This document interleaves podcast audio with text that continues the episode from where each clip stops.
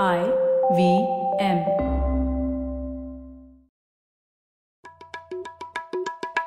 भाई हम हिंदुस्तानियों को बतियाना बड़ा पसंद है। बंगाली में अड्डा उड़िया में खोटी कन्नड़ा में हरटे और हिंदी में पुलियाबाजी। इस कला के लिए हमारी हर भाषा में एक शब्द है। तो प्रणय और मैं तो अक्सर मिलकर पुलियाबाजी करते ही रहते हैं। हमने सोचा कि आपको भी इसमें शामिल कर लिया जाए।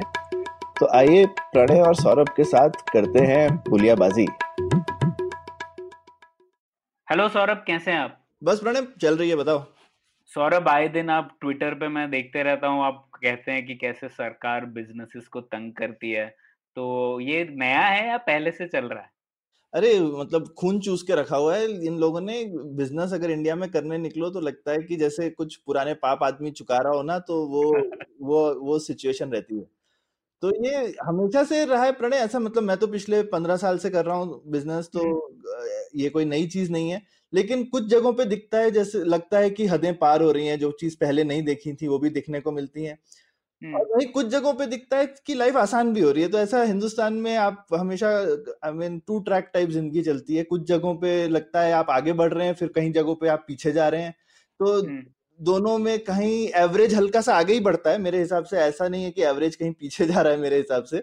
लेकिन लेकिन हर हर किसी का अपना एक्सपीरियंस उसमें निकल के आएगा क्योंकि किसी के जीवन में शायद ज़्यादा आसानियाँ आ रही होंगी और किसी के जीवन में शायद ज़्यादा मुश्किलें आ रही होंगी। हम्म ये सही कहा सौरभ। और इसका तो मतलब एक आउटकम भी दिख ही रहा है कि 2011 में जितने प्रोजेक्ट्स अनाउंस्ड एक इंडिकेटर रहता है इन्वेस्टमेंट के लिए तो वो 2011 में जितना था उससे अभी 2019 तक कोविड के पहले भी तकरीबन आधा हो गया था नॉमिनल टर्म्स पर हाँ हाँ और उसके लेकिन काफ़ी फैक्टर हैं मतलब एक तो हम्म। जिसको कहते हैं कि ठीक है सरकार की दिक्कतें तो एक साइड है पर हिंदुस्तान की इकोनॉमी भी तो अच्छा नहीं कर रही है ना तो क्यों लोग फिर प्रोजेक्ट इन्वेस्ट करेंगे डिमांड। होनी चाहिए ना तो अगर आपकी एग्जिस्टिंग कैपेसिटी है तो लोग फिर क्यों डालेंगे? तो वो एक बड़ा विषय है कि जब पूरी दुनिया की इकोनॉमी इतना अच्छा कर रही है तो हमने क्या किया हुआ है आज की डेट में?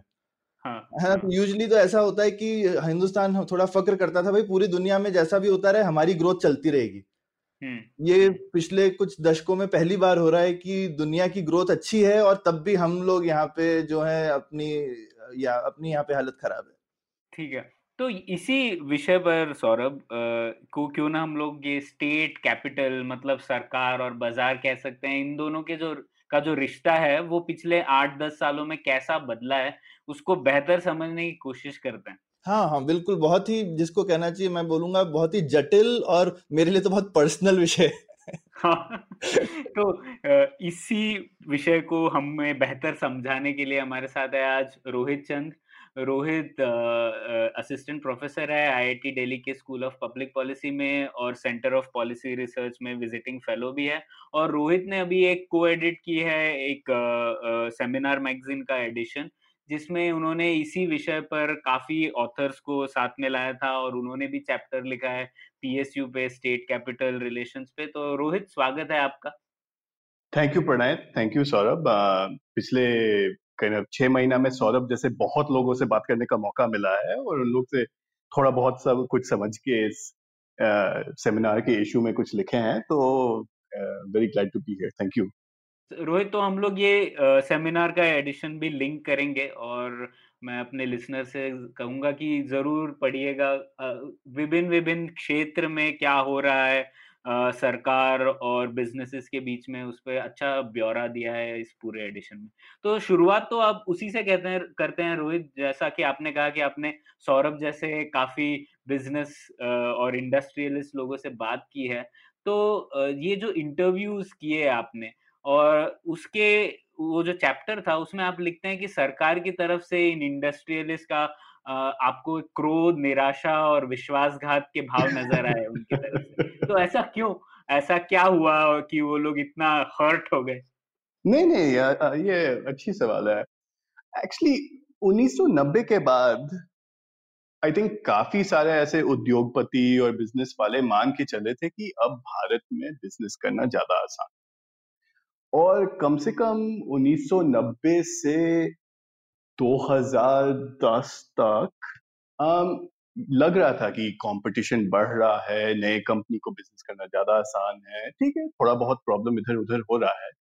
पिछले दस साल में जैसे जैसे निवेश गिरा है जैसे जैसे कुछ कुछ नियम कानून ज़्यादा कड़े हो गए हैं और जैसे जैसे भारत की अर्थव्यवस्था का हालत थोड़ा बिगड़ गया है, काफ़ी सारे हमको लगता है ये बिज़नेस वाले को लग रहा है कि हर दिन जो निर्णय लेना पड़ता है छोटी छोटी चीज़ में झिक झिक बढ़ गया है। अभी हाल ही में मनीष सबरवाल जो टीम लीज को चलाते हैं एक रेगुलेशन का मैप डाले थे कि हर राज्य में कितना रेगुलेशन है नए बिज़नेस खोलने के लिए आपको क्या क्या करने की ज़रूरत है। और सच में ये ये सब आंकड़ा सब देख के आश्चर्य रहता है कि आप बिज़नेस खोल कैसे पाते हैं। हाँ। तो जब एक तरफ़ हम ईज ऑफ़ डूइंग बिज़नेस के बारे में बात करते हैं लेकिन दूसरी तरफ़ बैंकों को पैसा देने में मुश्किल होता है सरकारी अधिकारियों को नियम देने में मुश्किल होता है और राजनीतिज्ञों आप लोग के पास आके बिज़नेस के पास आके अलग अलग मांग करते हैं। तो खास करके पिछले पाँच दस साल में जो पूजा मेहरा कहती है द लॉस्ट डेकेड उसमें ये ज़रूर लगता है कि अगर आप बिज़नेस चला रहे हैं तो ज़्यादा मुश्किल हो गया है। तो आई थिंक यही सब सेंटिमेंट सब मेरे इंटरव्यू में काफ़ी निकला था और को थोड़ा विशेष में हम लोग बात कर सकते हैं लेकिन रफली यही समझने में आया है। आई मीन लाइसेंस का तो आज महाराष्ट्र गवर्नमेंट का नोटिफिकेशन मैं देख रहा था कि भाई उन्होंने होटल खोलना आसान किया है तो प्रणय मतलब नंबर देख के मैं ऐसा उन्होंने कहा कि अब सिर्फ़ दस लाइसेंस लगेंगे। मैंने कहा लाइसेंस लगेंगे? पहले कितने लगते थे? पहले सत्तर लाइसेंस लगते थे। हाँ हाँ। सत्तर? सत्तर। अरे बाप ठीक अच्छा है? तो सत्तर हम्म। लाइसेंस लगता था एक होटल खोलने के लिए अब दस लगेगा। तो खैर अब ये ये सब भी ना थोड़ा कागज़ी लाइसेंस होता है। मतलब रोहित रोहित बोल रहा है ना कि भाई ये दिक्कतें जो इतनी आती रहती हैं और इतने रेगुलेशन हैं लेकिन उसके हम्म। बावजूद कैसे होता है भाई इतने सारे रेगुलेशन तो हमें पता ही नहीं होते। मैं आपको एक एग्ज़ाम्पल देता हूँ अभी ठीक है? उसमें हम्म। नई वायलेशन में मैं सीधे बता देता हूँ ऑनेस्टली ठीक है? अच्छा। अभी ये कोविड आने की वजह से मैंने एक नोटिफिकेशन देखा ठीक है? हम्म। गवर्नमेंट ने नोटिफिकेशन निकाला जो कि वर्क फ्रॉम होम को लीगलाइज करता है। हाँ तो हम्म, मैंने कहा यार यार ये आज तक लीगल नहीं था। ठीक है? हम तो भाई 2001 से वर्क फ्रॉम होम कर रहे हैं। हम्म, हम्म, ठीक है? यानी हम्म। आज तक तो हम इलीगल काम कर रहे थे। अच्छा। अभी सडनली गवर्नमेंट और वो भी उन्होंने ऐसा किया था कि भाई हम छह महीने के लिए वर्क फ्रॉम होम आपको अलाउ कर रहे हैं। हम्म, ठीक है? क्योंकि कोविड आ गया है तो हम आपको अलाउ कर रहे हैं। और अभी कल परसों में उन्होंने फिर से जो है एक बड़ा एक तरह के बीपीओ कंपनीज़ के लिए एक बड़ा रेगुलेशन और रिफॉर्म अनाउंस किया है जिसमें ये ये चीज़ को परमानेंट कर दिया गया है। अच्छा हम्म, ठीक है? तो ये बड़ा रिफॉर्म है। हम्म, अब वो बड़ा रिफॉर्म सिर्फ़ इसीलिए है कि मतलब ये वैसा होता है ना जो पुराना कि जो मैं ये जो लिख रहा था इसी को गद्दे बोलते हैं क्या? ठीक है। तो हम्म, अब जो यथार्थ है दुनिया हिंदुस्तान का उसको लीगलाइज कर दिया गया है। तो। हिंदुस्तान में थोड़ी ये बिज़नेस की एक ये सच्चाई है कि लोग बिज़नेस करते हैं अपनी समझ के हिसाब से। अब वो उसमें से कुछ लीगल है और कुछ नहीं है वो सरकार जाने। ठीक है। तो ये ये थोड़ा तो जो भी बिज़नेस कर रहा है अगर आप सही में सोचिए अगर आप वर्क फ्रॉम होम इलीगल मान के चले तो हिंदुस्तान में कौन सी सॉफ्टवेयर कंपनी चल सकती? हम्म, ठीक है एक नहीं चल सकती। हम्म, हम्म, तो ये मतलब हास्यास्पद है कि वो गवर्नमेंट को सेंट्रल गवर्नमेंट को नोटिफिकेशन निकालना पड़ा कि वर्क फ्रॉम होम लीगल है। और उसके हम्म। बाद में मतलब उन्होंने एक के बाद एक नोटिफिकेशन निकाले उसको एक्सटेंड करने के लिए। तो कितने ब्यूरोक्रेट कितने मिनिस्टर्स वगैरह ये फालतू की पॉलिसी को उन्होंने अनाउंस किया और उसके बाद में अब जो भी किया है मतलब इसका ये ये ये आपको दिखा रहा है कि हिंदुस्तान की बिज़नेस पॉलिसी मेकिंग की क्या सच्चाई है। हम्म, मतलब हम लोग ये जो कह रहे हैं कि लाइसेंस परमिट राज कम हो गया है पर अभी भी उसके कुछ अंश तो ज़रूर मौजूद है जैसे दिख रहा है कुछ कुछ सेक्टर में तो अभी भी है तो हाँ। रो, रोहित उसी से जुड़ा हुआ सवाल मतलब आपने कहा क्रोध निराशा और विश्वासघात के भाव ना क्रोध तो। समझ में आता है ये तो चल ही रहा है काफ़ी टाइम से पर निराशा और विश्वासघात का अर्थ यह है कि शायद इस सरकार या पिछली कुछ सरकारों से अपेक्षाएँ थी कि कुछ बदलाव होगा और वो नहीं हुआ है तो ऐसा आपको लगा क्या कि बहुत लोग अपेक्षा कर रहे थे कि स्थिति बदलेगी? Actually minimum government maximum governance होगा और वो हुआ नहीं है हाँ तो मेरे समझ में विश्वासघात दो तरह से हुआ है। एक तो मुझे लगता है कि 2000 के आसपास शुरू हुआ था जब भारत अपना इंफ्रास्ट्रक्चर पुश बहुत बड़ी पैमाने पे शुरू किया था।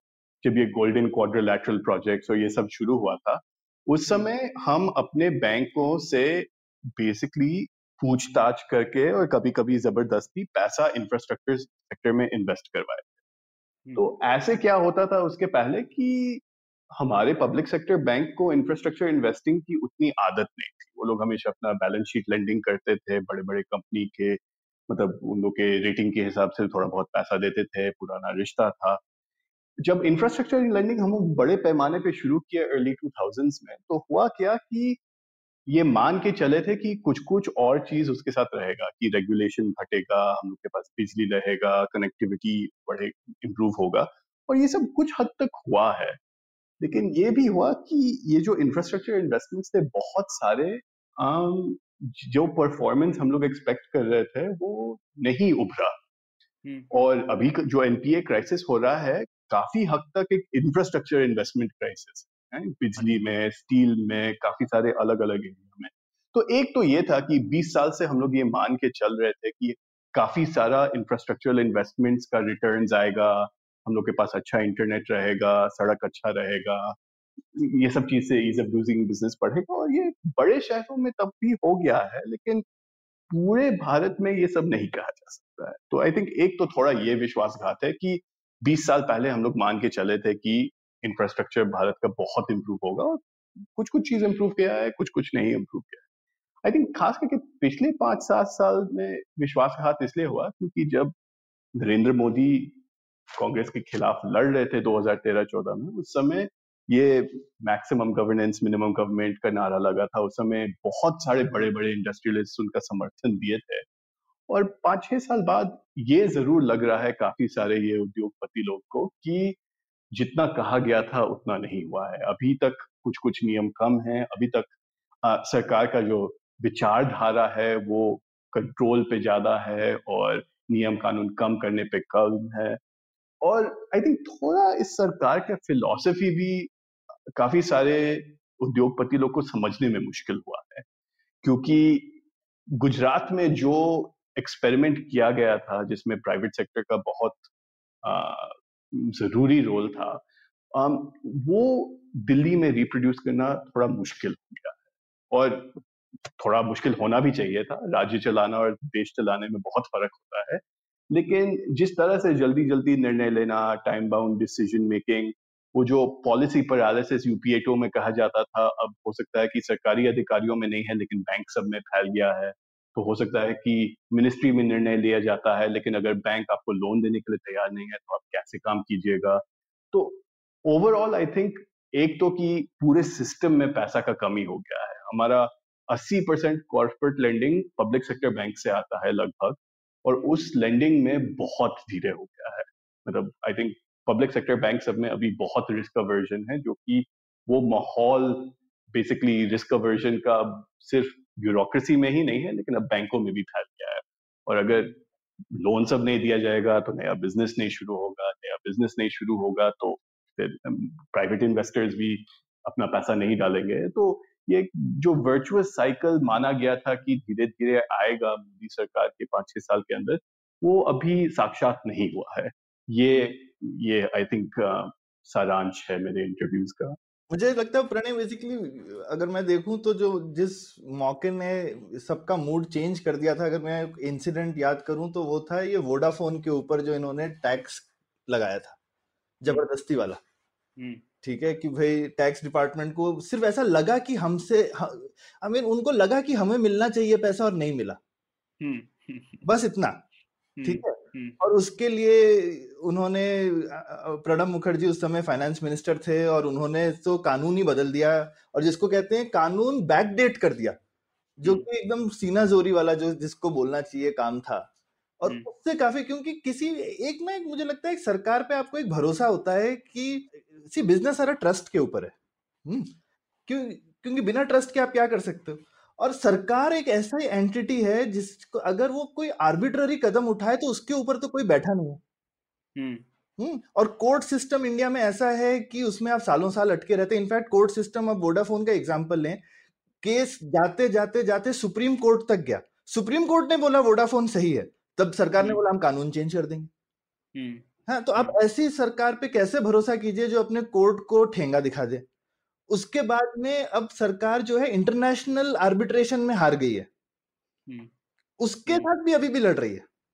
हाँ और ये ये सरकार भी लड़ रही है शायद इसीलिए रोहित का पॉइंट जो विश्वासघात है बिल्कुल क्योंकि उस समय लोगों को लगा था कि भाई ये प्रणब मुखर्जी उसने ऐसा कर दिया। हम्म, ठीक है अब लेकिन उसके बाद वो प्रेसिडेंट बन गए तो लोग बड़े खुश हुए थे कि ये बेस्ट प्रेसिडेंट है क्योंकि अब वो फाइनेंस मिनिस्टर नहीं है। ठीक है? तो लेकिन उसके बाद में बहुत ही कम समय था चिदम्बरम जब चीफ फाइनेंस मिनिस्टर रहे और फिर सरकार बदल गई, लेकिन लोगों को लगा, बस अब तो बहुत बढ़िया है, बहुत ही प्रो बिज़नेस गवर्नमेंट आ गई है और ये जो, ये थोड़ा सा प्रणब मुखर्जी एरा आया है, ये ये एक एबरेशन है। लेकिन वो एरा खत्म ही नहीं हुआ है आज तक। और और मैं आपको पिछले दो तीन साल के मैं एग्जांपल दूँ, जो कि खासकर टैक्सेशन में मैंने कभी नहीं सुने कि कि जिसमें जैसे टैक्स डिपार्टमेंट एक छोटी सी स्टार्टअप वगैरह से बात कर रहा है और आपके अकाउंट से पैसे निकाल लिए जाएँ एक दिन अचानक से। हम्म, हम्म, सर यूजली आप सुनते हैं कि टैक्स डिपार्टमेंट आपको नोटिस भेज रहा है आप पैसे नहीं दे रहे हैं तो आपके खिलाफ केस हो रहा है या कुछ हो रहा है। लेकिन आप एक दिन अचानक से देखेंगे आपको एस एसएमएस आया कि टैक्स डिपार्टमेंट ने पैसे सीज कर लिए। हम्म, ये तो मतलब हमने सुना ही नहीं था कभी। ठीक है? और ये हमने अब अपनी आँख से देख लिया मतलब हमारे आई मीन क्लोज मित्र हैं जिनके साथ ऐसा हुआ उनका बिज़नेस बचाने के लिए कुछ पचास लोगों ने उनको उधार दिया इमीडिएटली तो बिज़नेस बचा उनका। ठीक है? तो हम्म, तो ये ये इस तरीके की जो चीज़ है ये तो हमने कभी देखी ही नहीं थी टैक्स डिपार्टमेंट से। और भी मैं बड़ी कंपनियों को भी जानता हूँ जिनसे सिर्फ़ क्योंकि टारगेट पूरा करना है पैसे ले लिए। फिर बोला जा रहा है खुल्लम खुल्ला कि भाई आप अपील करके ले लेना वापस अभी तो मेरा टारगेट पूरा हो गया। हम्म, तो ये जो इस तरीके का जो tax department basically target driven हो गया कि भाई हमको रूल रेगुलेशन से मतलब नहीं हमको पैसा जो है ना ऐसे हफ़्ते टाइप चाहिए। वो जो टाइप की एक जो दादागिरी हुई है वो बहुत और जबकि प्रधानमंत्री वगैरह सबके स्टेटमेंट्स आते रहे हैं तो उससे एक और विश्वासघात लगता है कि स्टेटमेंट्स तो बहुत अच्छे आते हैं। हम्म, और उसके बाद में ये सब जो खबरें हैं ये कोई ओपनली बोलता नहीं है इसलिए मैं कंपनीज़ के नाम भी नहीं ले रहा हूँ। हाँ क्योंकि क्या क्योंकि कौन पंगा लेना चाहता है? हम्म, ठीक है। लेकिन लेकिन ये सारी ये बातें बहुत जल्दी फैल जाती हैं तो उद्योग जगत में सबको पता है कि ये सब क्या हो रहा है। हम्म, हम्म, तो ये आपस में सबको पता चलता है लेकिन ये चीज़ें फ्रंट पेज न्यूज़ भी नहीं बनती हैं और तो, तो वो एंजल टैक्स टैक्स वगैरह इशू बना था लेकिन वो as a high level finally वो दो तीन दो ढाई साल बाद खत्म हुआ इशू हम्म, हम्म, लेकिन इतना टाइम लगा उसको खत्म होने में। ठीक है? और अभी भी आप देखेंगे इतना ट्रेंड है नई नई स्टार्टअप्स जो आ रही हैं वो इतनी तंग आई हुई हैं कि अभी इतना बड़ा ट्रेंड है जिसमें ज़्यादातर स्टार्टअप सोच रही हैं कि भाई हम अपना हेडक्वार्टर इंडिया के बाहर रखें। हम्म, क्योंकि इंडिया में रखेंगे तो प्रॉब्लम ये कोई बहुत अच्छा साइन नहीं है ना कंट्री के लिए। कि हिंदुस्तान के नए बिजनेसेस सोचते हैं कि हम अपना हेडक्वार्टर इंडिया में ना रखें। बिल्कुल। तो ये मतलब तो ये और इसमें विश्वासघात बिल्कुल लगता है, क्योंकि लोगों को लगता था कि ये 2008-9 तक काफ़ी अच्छा ही सिचुएशन था इंडिया में। ऐसा नहीं है कि यूपीए सरकार काफ़ी बुरी थी I mean I would say एकदम मैं बोलूँगा कि कुछ टू 98 से लेके 2008 वाला जो डेकेड था, वो काफ़ी एकदम गोल्डन पीरियड ही था इंडिया में 10 साल। लेकिन 2008 9 आई वुड से 2010 के बाद सरकार बदली लेकिन ये जो एटीट्यूड है ये नहीं बदले। और मुझे लगता है कि कोई इसका डीपर रीजन होगा कि दो सरकारों के दो सरकारें जिनका इतना अलग अलग आउटलुक है पर फिर भी परफॉर्मेंस में कोई अंतर नहीं है। तो अंदर कुछ आई डोंट नो रोहित आपको लगता है कुछ कुछ भीतर में कुछ ज़्यादा अंदरूनी कारण है और ये ऊपर ऊपर पॉलिटिशियन लोग आई मीन बोलते हैं लेकिन उनको भी नहीं समझ में आ रहा कि हो क्या रहा है? हाँ एक्चुअली इसमें आई आई मीन आप बहुत बड़ा सवाल पूछे हैं लेकिन मुझे लगता है कि दो तीन ज़रूर इम्पोर्टेंट कारण है कि ये हो रहा है। एक तो मुझे लगता है कि अभी राजनीतिज्ञों के बीच में और सरकारी अधिकारियों के बीच में किसको रिस्क लेना चाहिए अभी तक क्लियर नहीं है। अब मान लीजिए कि आपको कोई बड़े कोल एलोकेशन टेलीकॉम एलोकेशन कोई भी आर्थिक निर्णय लेना है जिसमें वैल्यू ऊपर नीचे हो सकता है बाद में फिर सीबीआई सीएजी सीवीसी कोई आके देख सकता है। हम्म, अब वो जो माहौल बना है कि फ़ाइल पे साइन करेंगे और फिर अगर मेरे खिलाफ केस होगा तो फिर क्या होगा? ये हम्म। माहौल अभी गायब नहीं हुआ है सरकारी अधिकारियों के निर्णय में। और दूसरी तरफ़ बहुत ही कम मिनिस्टर हैं इस सरकार में जो कि उस तरह का निर्णय लेने के लिए तैयार है। आई थिंक सब लोग ये खास करके टू और कोल स्कैम और ये सब के बाद निर्णय लेना खास करके जिसमें, जिसका आर्थिक कॉन्सिक्वेंस बहुत बड़ा रहता है, वो अभी तक वो रिस्क अवर्जन नहीं गया है। अब अगर आपके पास ऐसे राजनीतिज्ञ लोग हैं जो कि कोई भी फ़ाइल पे साइन करने के लिए तैयार हैं, क्योंकि वो लोग सच में अपने विजन में इतना विश्वास करते हैं कि ये एक सही निर्णय है, तब फिर कोई बात हुई।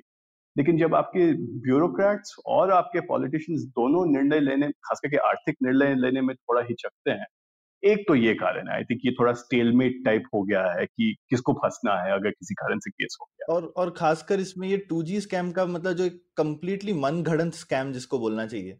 बिल्कुल।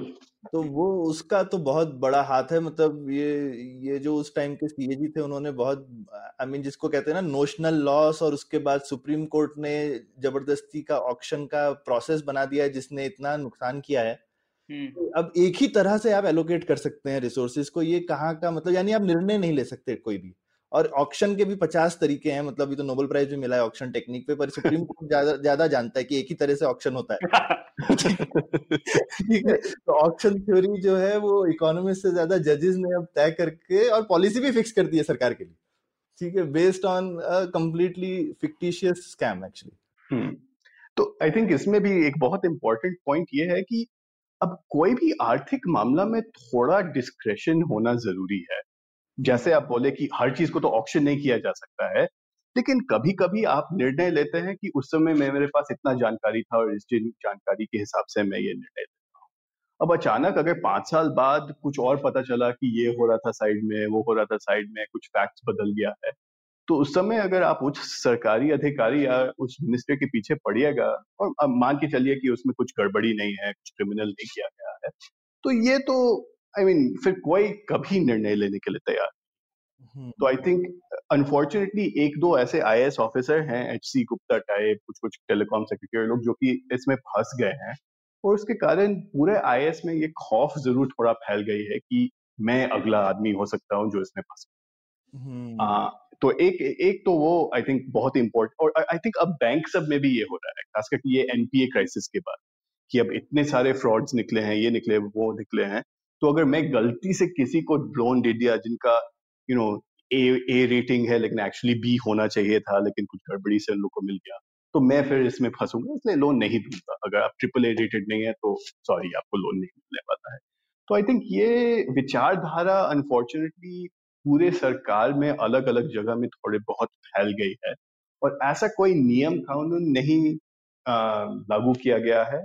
और ऐसा कोई, आई थिंक अगर नरेंद्र मोदी या कोई मिनिस्टर आके इस खौफ को किसी तरह से कम से कम कम कर पाते, कोई पॉलिसी पास करते, कोई ऑफ़िस मेमोरेंडम पास करते, जो कि कम से कम ये आर्थिक निर्णय सब का जो कॉन्सिक्वेंसेस था, कम, थोड़ा कम कर देते अपने अफसरों के लिए तो मे भी हो सकता है कि पाँच दस परसेंट थोड़ा डिस्क्रेशनरी डिसीज़न में कुछ गड़बड़ होता लेकिन बाकी नब्बे परसेंट कम से कम चलते रहता। आई हम्म। थिंक इसमें एक बहुत इंपॉर्टेंट फिलोसॉफिकल पॉइंट है कि आप पूरे सिस्टम को साफ़ करने के चक्कर में पूरे सिस्टम को रोकने के लिए तैयार है क्या?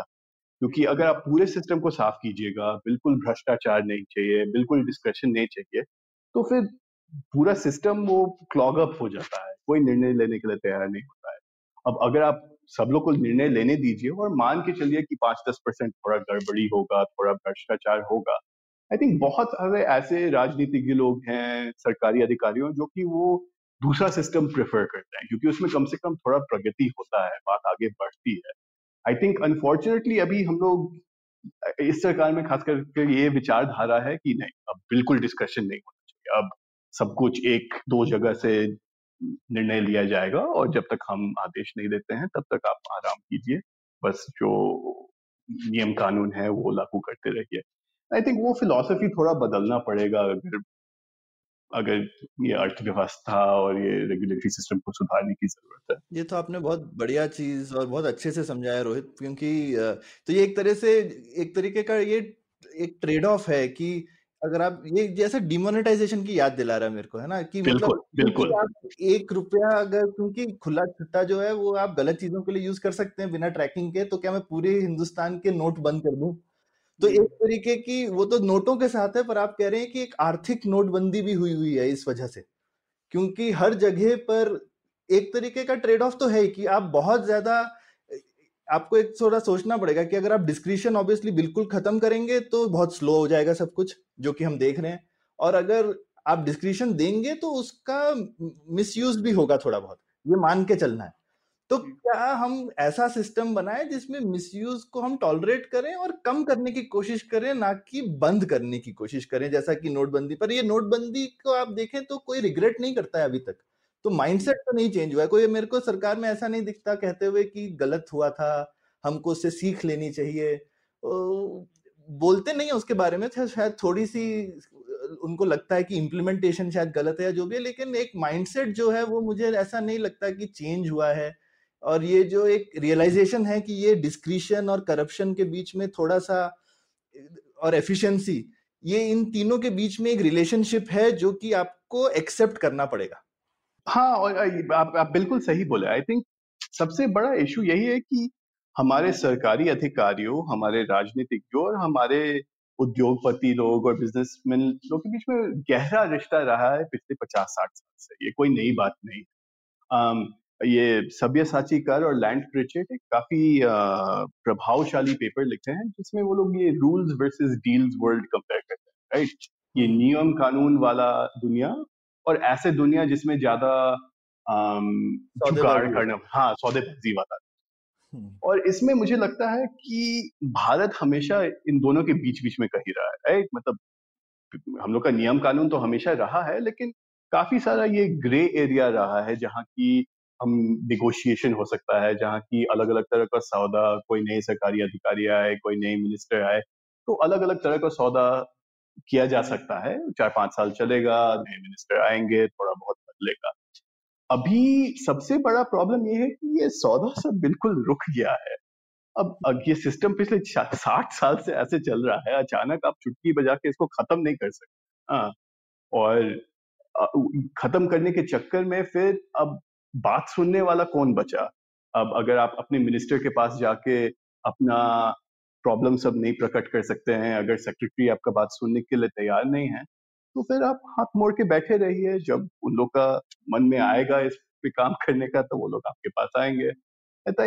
यही आई थिंक सेंटिमेंट बहुत सारे ऐसे बिज़नेस वाले से बात करने को मिला है कि अभी अगर आप सबसे बड़े पचास कंपनी या तीस बिज़नेस हाउस में से नहीं है तो फिर अभी कोई सुनने वाला नहीं बचा है। अब वो कॉन्वर्सेशन जब फिर से शुरू होगा तब धीरे धीरे मुझे लगता है ये विश्वास वापस आ सकती है और रोहित ये हम लोगों ने कई बार न्यूज़ अखबारों में ये सुना है कि एक ये जो सूट बूट की सरकार वाली टिप्पणी थी हम्म। नरेंद्र मोदी सरकार के आते ही 2014-15 के अराउंड ये टिप्पणी आई थी और कांग्रेस की तरफ़ से और उसकी वजह से बहुत फ़र्क पड़ा है और इसीलिए सरकार एकदम बिज़नेस को दूर रखना चाहती है अपने से। तो ये हम लोगों ने अक्सर सुना है। क्या आपको इसका कोई एविडेंस मिला? क्या इंडस्ट्रियलिस्ट लोगों ने भी कुछ ऐसा बोला आपको? नहीं ये तो मैं अक्सर मेरे इंटरव्यू सब में ये निकला था कि बहुत लोग बोले थे कि पहले एक डेढ़ साल में यू हम्म। नो पहले सौ दिन का प्रोग्राम था बहुत जल्दी से निर्णय सब लिया जाना था।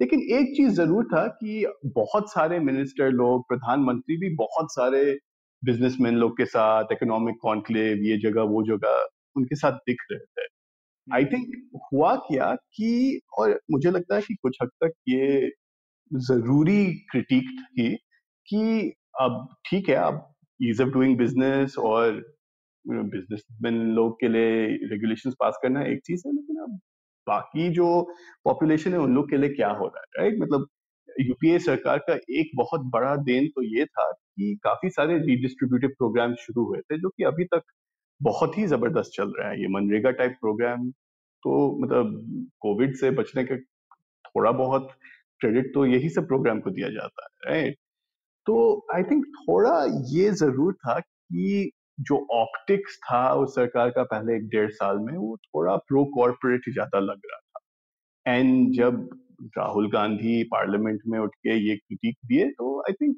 काफ़ी लोग को बीजेपी के अंदर और बाहर दोनों को लगा कि ये कुछ तो बात है इसमें। ठीक है नहीं है वो तो बहुत डिस्कस किया जा सकता है।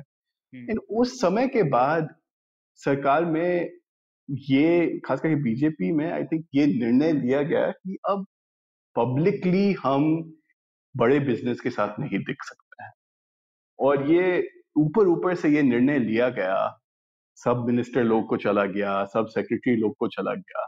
और अनफॉर्चुनेटली उसका एक ये असर हुआ कि देखिए, अभी एक थोड़ा प्रॉब्लम हम लोग देख रहे हैं भारत में अभी कि हमारे जो सरकारी अधिकारियों हैं, उन लोग का इंडिपेंडेंस तो हमेशा सवाल रहा है कि कितना इंडिपेंडेंट रहते हैं या नहीं रहते हैं। लेकिन वो लोग अपना सिग्नल लोग मिनिस्टर लोग से अभी बहुत स्ट्रांगली लेते हैं। अब अगर आपके मिनिस्ट्री और आपके सेक्रेटरी बोलते हैं कि आपको बिज़नेस कम्युनिटी में किसी से नहीं बात करना है तो जॉइंट सेक्रेटरी से लेके डायरेक्टर से लेके अंडर सेक्रेटरी से लेके सब लोग ये बात मान लेते हैं। अब प्रॉब्लम ये है कि आर्थिक मिनिस्ट्री में काम ही नहीं हो सकता है अगर आप बिज़नेस कम्युनिटी से नहीं बात कर रहे हैं। हम्म, हम्म। तब फिर वो वो वो जो भी फोरम सब था कॉन्फ्रेंस सब था फ़ोन कॉल सब था लोग आके मिनिस्ट्री में आके अपना तर्क देते थे आप अपना वितर्क देते थे कुछ डिस्कशन होता था। वो जो पॉलिसी एनवायरमेंट था वो पूरा टूट जाता है। तो मैं बहुत सारे ऐसे लोग को इंटरव्यू किया था जो कि बोले थे कि उस निर्णय के छह महीना के अंदर ऑलमोस्ट ये सब मीटिंग खत्म हो गया। और उसके बाद कुछ कुछ जो मिनिस्ट्री ऑफ़ फाइनेंस और पीएमओ में थोड़े ज़्यादा रिस्क टेकिंग वाले ब्यूरोक्रेट थे जो कि ये देख रहे थे कि ये प्रॉब्लम था, फिर बैकडोर कॉन्वर्सेशन अपना शुरू किए, फिर धीरे धीरे ये सब शुरू हुआ। और अब धीरे धीरे वापस आ गया है, लेकिन आई थिंक वो थोड़ा जो खौफ था कि हमें ऑप्टिक्स कभी ऐसा नहीं लगना चाहिए कि हम pro business community I mean Bharat में आप इलेक्शन नहीं जीत सकते हैं, अगर लगता है कि आप बिज़नेस लोग के हाथ में बैठे हुए हैं। इसलिए वो इम्प्रेशन कभी नहीं आना चाहिए और अभी तक अब हमको लगता है ये विचारधारा चल रहा है। एंड कुछ हद तक सही है, लेकिन आई थिंक वो पेंडुलम एक दिशा से दूसरी दिशा थोड़ा ज़्यादा चला गया तो इक्विलिब्रियम में वापस आ गया नहीं और और ऑब्वियसली मतलब प्रधानमंत्री से ज़्यादा इलेक्शन के लिए क्या ज़रूरी है तो कोई नहीं जानता तो शायद उन्होंने ठीक ही निर्णय लिया होगा पर हम्म। मुझे लगता है कि उ, उस समय उनको लेकिन इतना भरोसे के साथ इलेक्ट किया था ना कि वो शायद ये चीज़ को संभाल सकते थे लेकिन रिस्क ये ये अभी भी एक मेरे को लगता है कि एक एटलीस्ट बिज़नेस कम्युनिटी के लिए तो ये शॉकिंग विषय था कि प्रधानमंत्री ने रिस्क क्यों नहीं लिया, क्योंकि वो अभी दो ही साल तो हुए थे उनको, डेढ़ या दो साल। उस टाइम पे आप एकदम स्ट्रांग और स्ट्रेंथ पे होते हैं। और उस समय आप कांग्रेस की एक टिप्पणी से क्यों आप पीछे हट गए? आपको फ्रंट फुट पे आकर बोल सकते थे कि भाई और बाद में प्रधानमंत्री ने जबकि इतने भाषणों वगैरह में बोला भी है कि अगर पैसा बनेगा तभी तो पैसा बटेगा। हम्म। तो नहीं और ये भी है सौरभ कि रिस्क तो जैसे डिमोनेटाइजेशन तो रिस्क ही था ना वो तो लिया सरकार ने। हाँ पर उन्होंने दूसरी साइड का रिस्क लिया ना प्रणय। हाँ पर मैं बोल रहा हूँ कि रिस्क तो ले ली जा सकती है। हाँ रिस्क बिल्कुल ली जा सकती है लेकिन इसलिए मैं कह रहा हूँ मतलब ऑब्वियसली। उनसे ज़्यादा पॉलिटिक्स हम नहीं समझते हैं तो हाँ। उन्होंने अपनी समझ में ये समझा कि ये वाला रिस्क लेना पॉलिटिकली ज़्यादा अच्छा है भले ही इकोनॉमी के लिए खराब है उससे क्या फ़र्क पड़ता है? फाइनली पॉलिटिशियन तो इलेक्शन जीतना चाहता है कंट्री तो बाहर में ही जाए ना। हम्म। तो इकोनॉमी का चाहे इससे नुकसान हो रहा हो या फ़ायदा ये चीज़ मेरे को लगता है कैलकुलेशन में नहीं थी। कैलकुलेशन में ये थी कि ये ये चीज़ पॉलिटिकली अच्छी है कि नहीं? और भले ही और बैकफायर तो करी नहीं डिमोनेटाइजेशन के बाद उन्होंने सारे इलेक्शन जीते हैं। तो उनका उनका पॉलिटिकल सेंस डेफिनेटली बहुत अच्छा था। इकोनॉमिक सेंस भले ही अच्छा ना हो, पर पॉलिटिकल सेंस तो उनका क्वेश्चन नहीं कर सकते। नहीं, और आई थिंक बीजेपी में भी आई थिंक यही सोच थी राइट कि प्रो कॉर्पोरेट और प्रो सोशल पॉलिसी में कुछ बैलेंस होना चाहिए। एंड ये सूट बूट की सरकार मोमेंट के बाद उज्ज्वला स्कीम पे ज़्यादा फोकस रहा, मनरेगा फिर से उभरा। बहुत सारे और स्कीम्स थे इंदिरा आवास योजना मतलब काफ़ी सारे और रीडिस्ट्रीब्यूटिव स्कीम्स पे काफ़ी ज़ोर दिया गया था। तो जबकि मनरेगा की तो प्रधानमंत्री ने आधा घंटा निकाल के बेइज्जती करी थी पार्लियामेंट में। हाँ अगर आपको याद हो तो। बिल्कुल बिल्कुल आई थिंक वो रिकॉर्ड में है उनकी स्पीच की उन्होंने कहा था कि ये क्या घटिया स्कीम है एकदम लोगों को जिल्लत दिलाने वाली स्कीम है और ये स्कीम मैं हमेशा रखूँगा इसीलिए ज़िंदा ताकि ये याद दिलाए कि आपने क्या घटिया स्कीम चालू किया। ऐसा उन्होंने बोला था सोनिया गांधी को। तो तो उसके बाद में हाँ उनकी वो स्पीच तो मैं कभी भूलूँगा नहीं। तो आ, लेकिन एक बात जो हम लोग कर रहे थे कि ये एक डर था कि बिजनेसेस के साथ दिखा नहीं जाना चाहिए। लेकिन आउटकम्स के तौर पे देखे तो हम लोग ये देख रहे हैं कि भारत में बिजनेसेस और केंद्रीभूत हो गए मतलब कॉन्सेंट्रेट हो गए हैं। तो इसके भी कुछ प्रमाण मिले क्या आपको रोहित आपकी स्टडी में? हाँ एक्चुअली मतलब मैं खुद तो ये नहीं किया हूँ लेकिन बहुत सारे मुझसे बहुत पहुँचे हुए लोग इस तरह का रिसर्च किए हैं। अभी चार पाँच महीना पहले कृष्णा कांत एक बहुत अच्छा आर्टिकल लिखे थे बिज़नेस स्टैंडर्ड में। एंड वो बेसिकली एक इंडेक्स कैलकुलेट कर रहे थे उसको हर्फिनडॉल इंडेक्स कहते हैं जो बेसिकली इंडस्ट्रियल कॉन्सेंट्रेशन मेजर करता है। कि हम्म। आपके टॉप फर्म्स में कितना मार्केट शेयर है और हम्म। वो एक नंबर में उसको मतलब उसका सारांश मिल जाता है एंड बेसिकली उनके इस आर्टिकल में बहुत अच्छा दिखाए थे कि पिछले सात आठ साल में एयरलाइंस देख लीजिए पोर्ट्स देख लीजिए पावर देख लीजिए सीमेंट देख लीजिए टेलीकॉम देख लीजिए सब में ये हर्फिनडॉल इंडेक्स बढ़ गया है मतलब कि कॉन्सेंट्रेशन बढ़ गया है हम्म। अब 1990 के बाद हम लोग का ऑलमोस्ट 20-25 साल लगातार हर इंडस्ट्री में ये हर्फिनडॉल इंडेक्स गिर रहा था। इंडस्ट्रियल कॉन्सेंट्रेशन कम हो रहा था कंपटीशन बढ़ रहा था बैरियर्स टू एंट्री घट रहा था। आई मीन इन सर्विसेज़ की बहुत लोग नए बिजनेसेस में एंटर कर रहे थे। Um, ये आई थिंक ट्रेंड थोड़ा रिवर्स हो रहा है अभी। और ये थोड़ा uh, चिंता का विषय है मेरे मेरे तौर से। आई थिंक थोड़ा तो एक्सेस टू फाइनेंस का इशू है कि बैंक सबसे पैसा मिलना मुश्किल हो गया है। आई थिंक थोड़ा तो ज़रूर है कि अगर आप top thirty forty business group नहीं है तो काम चलाना मुश्किल हो गया है। रेगुलेशन हो, सरकारी अधिकारियों के साथ हो, राजनीतिज्ञों के साथ हो। एंड आई थोड़ा कुछ कुछ और चीज़ है इलेक्टोरल फाइनेंस और इलेक्टोरल बॉन्ड रिलेटेड जो हम लोग डिस्कस कर सकते हैं। लेकिन हाँ ये केंद्रीभूत होना आई थिंक थोड़ा चिंता का विषय है अभी। वो तो आपने जैसा बोला ना रोहित कि एक बार एक तरह से बोल सकते हैं कि जो एक पूरी बिज़नेस कम्युनिटी मिलती रहती थी पूरी ब्यूरोक्रेसी, ब्यूरोक्रेटिक मशीनरी से, अगर जब एक तरीके का वो डेमोक्रेटाइजेशन खत्म हो गया क्योंकि वो डेमोक्रेटाइजेशन के साथ में एक तरह से करप्शन थोड़ा हर लेवल पे हो रहा होगा। अब क्योंकि उसको सेंट्रल कर दिया है तो भले ही शायद करप्शन हो रहा हो या ना हो रहा हो, वो हम ताक पे रखते हैं। लेकिन नहीं भी हो रहा हो लेकिन एक्सेस जिन थोड़े से लोगों के पास में टॉप में एक्सेस है तो वो सभी कुछ ले जाएँगे ना फिर? बिल्कुल बिल्कुल। आई आई थिंक एग्जैक्टली यही हो रहा है कि पहले अब आप किसी भी मिनिस्टर या किसी भी सेक्रेटरी से अगर कम से कम मीटिंग ले सकते थे तो काफ़ी सारे अलग अलग व्यूज़ उन लोग के सामने प्रकट किए जाते थे राइट अगर आप कोई छोटे डिस्ट्रिक्ट से अगर आप एमएलए बनने का कोशिश करते हैं तो आप बहुत सारे अलग अलग ग्रुप से मिलके आप इन उद्योगों से मिलेंगे इन किसानों से मिलेंगे ये सब होगा।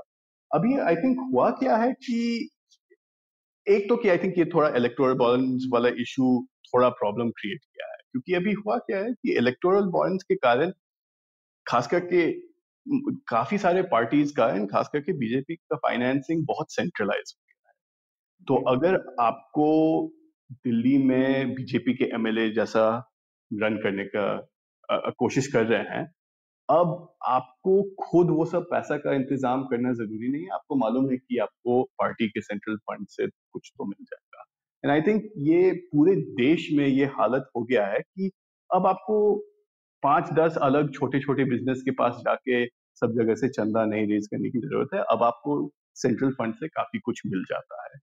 आई थिंक ये एक यूनिक स्थिति है जो कि बीजेपी के पास है जो कि अभी और कोई पार्टी का फंड रेजिंग इकोसिस्टम उतना ऑर्गेनाइज नहीं है। और ये सब आई थिंक मिलन वैष्णव और एसोसिएशन फॉर डेमोक्रेटिक रिफॉर्म्स वाले सब डेटा इसमें बहुत निकाल चुके हैं। ये कोई नई बात नहीं है।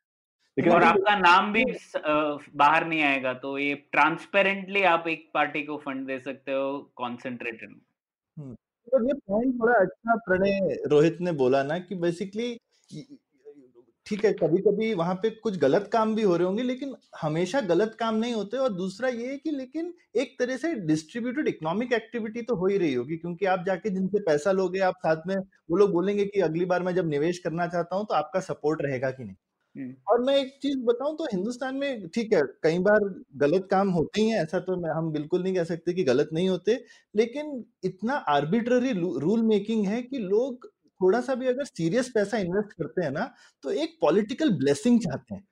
क्योंकि कोई भी पॉलिटिशियन चाहे तो आप चाहे सही कर रहे हैं चाहे गलत आपके में रोड़ा तो हमेशा लगा सकता है। हाँ। तो अगर आपको एक सा ये हिंदुस्तान जैसी इकोनॉमी में अगर आपको ऐसा कॉन्फिडेंस नहीं आ रहा है ना और ये थोड़ा सा हमारे कोर्ट सिस्टम की वजह से भी क्योंकि अगर आपको किसी ने गलत रोड़ा लगाया यूजुअली किसी एडवांस कंट्री में क्या होगा आप कोर्ट में जाएँगे दो हफ़्ते में वापस आ जाएँगे रूलिंग लेके। हिंदुस्तान में तो दो साल लगने वाले है ना? नहीं तो कोई भरोसा नहीं करता है कि इंस्टीट्यूशनल मैकेनिज्म तो कोई है नहीं रोड़े हटाने का। तो अगर आप कुछ भी सीरियस पैसा लगा रहे हैं तो आप चाहते हैं कि किसी से एक बार हाथ मिला करके आप एक रीअश्योरेंस ले लें कि भैया मैं जो ये पैसा लगा रहा हूँ ये सेफ़ रहने वाला है ना? नहीं बिल्कुल आप आप बिल्कुल ठीक बोल रहे हैं। अभी आई थिंक अभी ये देख लीजिए अभी देख लीजिए कि रिलायंस कितना फंड रेजिंग कर रही है। अब कुछ लोग कहते हैं कि ये क्योंकि रिलायंस इतना अच्छा बिज़नेस करती है, क्योंकि उन लोग का फंडामेंटल्स बहुत अच्छा है, क्योंकि जियो में देखिए कैसे वो लोग कितना जल्दी मार्केट शेयर ले लिए। लेकिन एक और तरीका है ये देखने का क्योंकि ये basically political and bureaucratic risk manage करने का तरीका है। बहुत सारे मल्टीनेशनल्स भारत में आए हैं और गए हैं और बहुत सारे ऐसे हैं जिनको वोडाफोन जैसा बहुत सीरियस प्रॉब्लम्स हो रहे हैं, कि उनका पूरा 10-20 साल का इन्वेस्टमेंट फाइनेंशियल वायबिलिटी सब एक चुटकी में गायब होने का रिस्क रहता है। हम्म। अब अगर आप खुद आके भारत में बिज़नेस नहीं मैनेज कर पाते हैं अगर आपके पास सरकारी अधिकारियों में कनेक्शंस नहीं है राजनीतिज्ञों के साथ रिश्ता नहीं है तो फिर आप कोई लोकल बिज़नेस पार्टनर के साथ जाके ये कीजिएगा। और पिछले 40 साल से जो भारत में जेवी चल रहा है बेसिकली यही होता है ना। मारुति हम्म। और सुजुकी मिल के करते हैं क्योंकि सुजुकी अगर खुद मैनेज करने का कोशिश करेगा तो जापानी बिजनेसमैन लोग का हालत खराब तो वो लोग हम्म। भारतीय सिस्टम मैनेज नहीं कर पाए आई थिंक अनफॉर्चुनेटली पिछले पाँच दस साल में ये ज़रूर लगता है कि इंडियन मार्केट ग्रो कर रहा है मार्केट एक्सेस चाहिए लेकिन इसको नेविगेट करने के लिए बहुत स्पेशलाइज्ड डीप कनेक्शंस चाहिए जो कि आप नए नए आके करना बहुत मुश्किल होता है एंड खास करके इंडस्ट्रियल इंडस्ट्रीज़ में जहाँ की आपको फ़िज़िकल एक्सेस चाहिए आपको बिजली चाहिए आपको फ़िज़िकल इम्पेडिमेंट्स नहीं चाहिए ये सब चीज़ में ज़्यादा प्रॉब्लम होता है। सॉफ्टवेयर में तो तभी किसी तरह से काम चल जाएगा क्योंकि आप वर्क फ्रॉम होम कर रहे हैं ऑनलाइन कर रहे हैं मतलब अरे वो छोड़ो ना रोहित अभी फाइनेंशियल टाइम्स मज़ेदार हेडलाइन आपने मिस नहीं किया होगा मेरे ख्याल से। कौन सा? पे अभी कल परसों में व्हाट्सएप को यूपीआई का लाइसेंस मिला है तीन साल के वेट के बाद। हाँ बिल्कुल। सबको बट रहा था सिर्फ़ व्हाट्सएप जिसने बेचारे ने तीन साल पहले से वो कोशिश कर रहा है कि मेरे को भी दे दो मैं इतना पॉपुलर हूँ इंडिया में मेरे को भी यूपीआई करने दो। हम्म, हम्म, हम्म। अब जियो में फेसबुक के इन्वेस्टमेंट तो तो हेडलाइंस देखिए ओके हमने ऐसा नहीं बोला है फाइनेंशियल टाइम्स ऐसा बोलता है कि भाई व्हाट्सएप को यूपीआई का लाइसेंस मिल गया। सब हेडलाइन है फेसबुक के जियो के इन्वेस्टमेंट के तीन महीने बाद।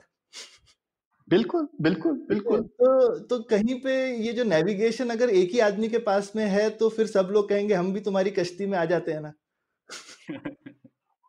अभी आई थिंक एक चीज़ खास करके फॉरेन इन्वेस्टर्स के लिए बहुत मुश्किल हो गई है कि इतने सारे वीटो पॉइंट्स है। अब फॉरेन इन्वेस्टमेंट प्रमोशन बोर्ड उसके बाद बैंक गारंटी उसके बाद फ़िज़िकल लाइसेंसेस उसके बाद बिजली का।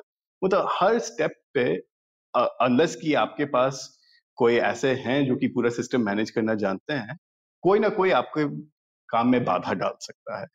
एंड आई थिंक कुछ दिन के बाद जब कोई बड़ा कंपनी रिलायंस हो अडानी हो महिंद्रा हो टाटा ग्रुप हो, वो लोग जब आके बोलते हैं कि देखिए, ये हम लोग पिछले पचास साल से कर रहे हैं, हम लोग को ये सिस्टम मालूम है, हम लोग का ये कंपेरेटिव एडवांटेज है तो ठीक है मे बी स्टारबक्स भारत में खुद नहीं खुलेगा मे बी टाटा के थ्रू ही खुलेगा और उन लोग के लिए कहीं ज़्यादा आसान आई थिंक बहुत सारे अंतरराष्ट्रीय कंपनियों ऐसा निर्णय लेना शुरू कर दिए हैं और खास करके कोविड के समय हम लोग जितना ताबड़तोड़ फंड रेजिंग देखे हैं रिलायंस का आई थिंक वो दिस इज़ एन इंडिकेशन कि बहुत लोग रिलायंस को ट्रस्ट करते हैं कि वो लोग इकोसिस्टम मैनेज कर सकते हैं। और सिर्फ़ रिलायंस ही नहीं, अभी देखिए एप्पल का फॉक्सकॉन से इतना पुराना रिलेशनशिप है, लेकिन इंडिया में वो टाटा के साथ में मैन्युफैक्चरिंग कर रहे हैं ना। बिल्कुल बिल्कुल। तो इसके लिए तो तो आपका और और, और इसलिए मैं मैं सिर्फ़ ऐसे जियो का एग्जांपल दिया पर वो अकेले नहीं मतलब रिलायंस के अलावा जैसा आपने बोला बेसिकली जो top twenty thirty business houses हैं वो उनके पास है कि अभी शायद स्पेशल एक्सेस तो है जिससे वो मैनेज कर सकते हैं और और इसमें कोई मैं तो बोलूँगा सही चीज़ को ही करवाने के लिए मतलब देर कोई रीजन नहीं है कि व्हाट्सएप को नहीं करने दे मतलब वो करने से ज़्यादा लोगों के हाथ में यूपीआई पहुंचेगा। तो सही चीज़ है, पर सही चीज़ करने के लिए भी कभी कभी आपको जाके अपना पक्ष ही रखना पड़ता है गवर्नमेंट के पास। तो अगर आप अपना पक्ष ही नहीं रख सकते हैं ठीक से तो कैसे काम चलेगा? अभी मैं जो मेरा सबसे पहला निबंध था टेम्परेचर ऑफ़ कैपिटल उसमें प्रताप मेहता एक बहुत इंटरेस्टिंग लाइन दिए थे हाल में एक पॉडकास्ट पे, जिसमें बोले थे कि are business community does not act as a class right कि क्लासिकल थिंकिंग में बिज़नेस क्लास रहता है पॉलिटिकल क्लास रहता है पेजेंट क्लास रहता है एक्सेट्रा लेकिन आई थिंक अभी हम लोग एक चीज़ ये देख रहे हैं कि हमारे जो चेम्बर्स ऑफ़ कॉमर्स और ये सब यूनिट्स है जहाँ की बिज़नेस कम्युनिटी को एकजुट होके थोड़ा कुछ कलेक्टिव एक्शन होना चाहिए, वो मोर लेस वो सिस्टम बहुत खोखला हो गया है. आई थिंक फिक्की सी ये सब ऑर्गेनाइजेशन से हम लोग कोई नए आइडियाज़ कोई पॉलिसी एडवोकेसी ये सब हम बहुत कम एक्सपेक्ट कर सकते हैं। आई थिंक बहुत लोग ये सब ऑर्गेनाइजेशन से निराश हैं कि यही सर जो बीस तीस बड़े बिज़नेस ग्रुप हैं, ये सब ग्रुप को भी कैप्चर करके रखे हुए हैं। ये कोई नई बात नहीं है, लेकिन खास करके पिछले 20-25 साल में थोड़ा नेस्कॉम टाइप ऑर्गेनाइजेशन में काफ़ी innovative forward looking policy thinking था। वो अभी बहुत कम दिख रहा है आई थिंक वो थोड़ा चिंता का विषय है, जो कि मेरे नज़रिया में अगर ब्रॉडली बिज़नेस भारत में आसान होगा तो तभी होगा जब ये कलेक्टिव एक्शन ज़्यादा आसान हो जाए। लेकिन रोहित मेरे पास इससे जुड़ा हुआ सवाल है एक कलेक्टिव एक्शन होने के लिए और अक्सर मैं ये भी देखता हूँ कि लोग कहते हैं कि हमारे यहाँ इंडस्ट्रियलिस्ट हमेशा सरकार के सामने घुटने क्यों टेक देते हैं और सरकार के खिलाफ खड़े क्यों नहीं हो सकते? लेकिन अगर सरकार के पास इतने सारे रेगुलेशन हैं जिसमें वो आपको कभी भी फंसा सकते हैं। मतलब हर बिजनेसमैन भारत में उसके गिरेबान में कोई ना कोई दाग तो है ही, क्योंकि इतने सारे रूल्स हैं, आप कोई ना कोई तो फॉलो नहीं कर रहे होंगे। और सरकार जब इस पर आमादा हो जाए कि हम इसको एक्सपोज करेंगे। अगर आपको ये पता है तो हाँ आप कैसे क्लास की तरह काम कर सकते हैं? क्योंकि आपको लगेगा, किसी न किसी दिन तो सरकार आपके पीछे आ ही जाएगी। नहीं बात ये बात सही है। आई थिंक मतलब ये सब चीज़ के ये सब चीज़ का खौफ कर, रहता है हर बिज़नेस कम्युनिटी में कितने भी बड़े हो या कितने भी छोटे हो कि भारत में नियम का तो कोई कमी है नहीं। इसलिए हमेशा कोई ना कोई नियम तो आप तोड़ रहे हैं कुछ इंटरप्रिटेशन लेके कोई आपके पास आ जाएगा। आई थिंक बात यह है कि अब देखिए आई थिंक एक आंकड़ा सबसे ज़रूरी है कि प्राइवेट इन्वेस्टमेंट का क्या हुआ है पिछले पाँच छह साल। और प्राइवेट इन्वेस्टमेंट काफ़ी गिरा हुआ है। कोविड के पहले भी ये हो रहा था ये कोई कोविड का असर नहीं है ये पाँच छह साल से चल रहा है। आई थिंक अभी हम लोग ये देख रहे हैं कि ये थोड़ा वेट एंड वॉच वाला हालत है कि ठीक है आप इतना बोल रहे हैं नियम कानून सीधा कर रहे हैं बैंक लेंडिंग का सुधार कर रहे हैं लेकिन जब तक ये सब सुधरेगा नहीं तब तक हम लोग अपने पैसे पे बैठे रहेंगे। अब इंटरेस्टिंग हम्म। ये है कि आई थिंक इसमें हिस्ट्री से या इतिहास में कुछ कुछ लेसन लेना चाहिए। हम लोग जब नए नए आज़ादी हुई थी उसके पाँच सात साल के अंदर जब ये इंडस्ट्रियल पॉलिसी रेजोल्यूशन का डिबेट हो रहा था उस समय जो सबसे बड़े बिजनेसमैन थे वो लोग सब मिलके एक बॉम्बे प्लान लिखे हाँ जिसमें कि वो बेसिकली प्लानिंग कमीशन का जो व्यू था उसके बनाम एक और इंडस्ट्रियल विजन ऑफ़ इंडिया वो लोग खुद लिख के और हम्म। उसमें काफ़ी डिबेट हुआ था उस समय। सब बड़े बड़े अखबार में इसमें बैक एंड फोर्थ डिस्कशन चल रहा था। बड़े बड़े अर्थशास्त्री लोग एमपी लोग जो बिजनेसमैन एमपी लोग थे सब इस डिबेट में जुड़े हुए थे। आई हम्म। थिंक थोड़ा बहुत इसको पब्लिक डोमेन में डिबेट होने की ज़रूरत है। अभी इतना खौफ है। एंड कुछ कुछ ऐसे बिजनेसमैन लोग हैं जो कि अपना मन के बात बोलते हैं लेकिन ज़्यादातर लोग चुपचाप बैठे रहते अब इंडिविजुअली कोई करेगा तो उन लोग के पीछे टैक्स सिस्टम पड़ जाएगा कोई ना कोई कॉन्सिक्वेंस होगा। अब पाँच दस लोग अगर मिल के करेंगे तब फिर उसका कुछ नतीजा होता है ना। अभी देखिए कि बॉलीवुड में क्या हो रहा है ये कुछ कुछ जो नया केस शब हुआ है न्यूज़ चैनल के खिलाफ जब हम्म। मिल एकजुट होके ऐसा कम से कम डिस्कशन शुरू होता है तब फिर इसका कुछ कुछ प्रोग्रेस हो सकता है। अगर सब लोग अपने सेल्फिशनेस में बस अपना छोटा छोटा समझौता करते रहते हैं तब मुझे लगता है कि ये ये नहीं हो पाएगा। एंड अभी आई थिंक इसी स्थिति में हम लोग फंसे हुए तो रोहित एक और एक चैप्टर में टैक्स टेररिज्म की भी बड़ी डिस्कशन हुई और सौरभ ने भी ये मुद्दा उठाया था। तो क्या टैक्स टेररिज्म बढ़ा है पिछले कुछ सालों में? इसके पास भी हमारे पास कुछ डेटा है क्या? आई थिंक टैक्स टेररिज्म हो सकता है कि थोड़ा स्ट्रॉन्ग शब्द है। मुझे लगता। है कि टैक्स सिस्टम हमेशा गोल ड्रिवन रहा है राइट right? कि कुछ रेवेन्यू। टारगेट है वो रेवेन्यू टारगेट रियलाइज़ करना है अनफॉर्चुनेटली मुझे लगता है कि जीएसटी और जनरल इकोनॉमिक स्लोडाउन के कारण थोड़ा क्योंकि रेवेन्यू घट गया है इसलिए थोड़ा दबाव ज़्यादा पड़ा हुआ है बिज़नेस हाँ, कम्युनिटी पे ये वही टारगेट्स रीच करने में है और अभी तो कोविड के बाद तो हम लोग और भी देख रहे हैं कि पेट्रोल या दारू या ये सब चीज़ पे कितना टैक्स बढ़ गया है क्योंकि नहीं तो आप रेवेन्यू आपका कम होगा और आप खर्चा कम कीजिएगा। तो कितना आप एंडलेसली बोरो कर सकते हैं आई मीन वो तो एक और फिलोसॉफिकल डिबेट है, लेकिन ये आई थिंक एक फंडामेंटल कंस्टेंट हम लोग देख रहे हैं कि पिछले पाँच सात साल में सरकार को जितना खर्चा करने का मन है, वो नहीं खर्चा कर पा रही और रेवेन्यू रेज करने में उन लोग को थोड़ा मुश्किल हो रहा है। आई थिंक ये सब चीज़ कुछ कुछ चीज़ इस दिशा में आई थिंक सुधर रहा है। फॉर एग्ज़ाम्पल ये जो विवाद से विश्वास स्कीम था आई थिंक ये सब छोटा छोटा जो रेजोल्यूशन मैकेनिज्म है अगर इस पे ज़्यादा ज़ोर दिया जाए कि अब पाँच सात साल दस साल पुराना टैक्स डिस्प्यूट है ठीक है पचास परसेंट दे दीजिए रिजोल्व कर लीजिए। ऐसे ही इसको एक्सटेंडेड तरीका से लड़ने में क्या फ़ायदा है right? um, लेकिन आई थिंक ये अभी तक unfortunately I think revenue service revenue raising mode I think वो वैचारिक चेंज नहीं हुआ है उनमें तो जब तक वो नहीं बदलेगा, तब तक आई थिंक थोड़ा मुश्किल है। तो आई थिंक ये टैक्स प्रेशर्स सिर्फ़ कॉरपोरेशन पे ही नहीं, लेकिन हाई नेटवर्थ इंडिविजुअल्स अलग अलग कमोडिटीज ये सब पे रहेगा। और खास करके कोविड के बाद तो ये और बिगड़ गया है। तो आई थिंक अभी ये थोड़ा कहना मुश्किल है कि क्या होगा, लेकिन आई थिंक ये बात सही है कि टैक्स प्रेशर ज़्यादा पड़ गया है पूरे टैक्सेशन सिस्टम बिल्कुल।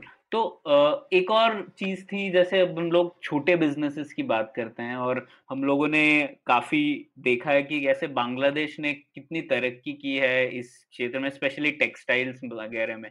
तो लेकिन बांग्लादेश की बात छोड़िए, भारत में ही आ जाते हैं, ये हमारे छोटे बिजनेसेस बड़े क्यों नहीं हो पा रहे हैं? उसके बारे में आपने कुछ एनालिसिस किया था तो मैं इसके बारे में थोड़ा बहुत जानता हूँ, लेकिन ये अदनान नसीमुल्ला का जो निबंध था इस सेमिनार के इशू में, इसमें काफ़ी डिटेल में जाता है। लेकिन जो मुझे थोड़ा सा इसमें आता है, एक तो कि आई थिंक कुछ कुछ लेगेसी पॉलिस मतलब नियम सब है, खास करके फैक्ट्रीज एक्ट और एक दो और चीज़, जिसमें कि एक खास साइज़ के बाद आपका रिपोर्टिंग रिक्वायरमेंट्स रेगुलेटरी रिक्वायरमेंट्स बहुत बढ़ जाता है राइट आई थिंक कुछ पचास या सौ लोग का थ्रेश है, जिसके बाद की अब आपको दस अलग डिपार्टमेंट से ये चाहिए आपको पीएफ में पे करना है आपको ये सब चीज़ चाहिए।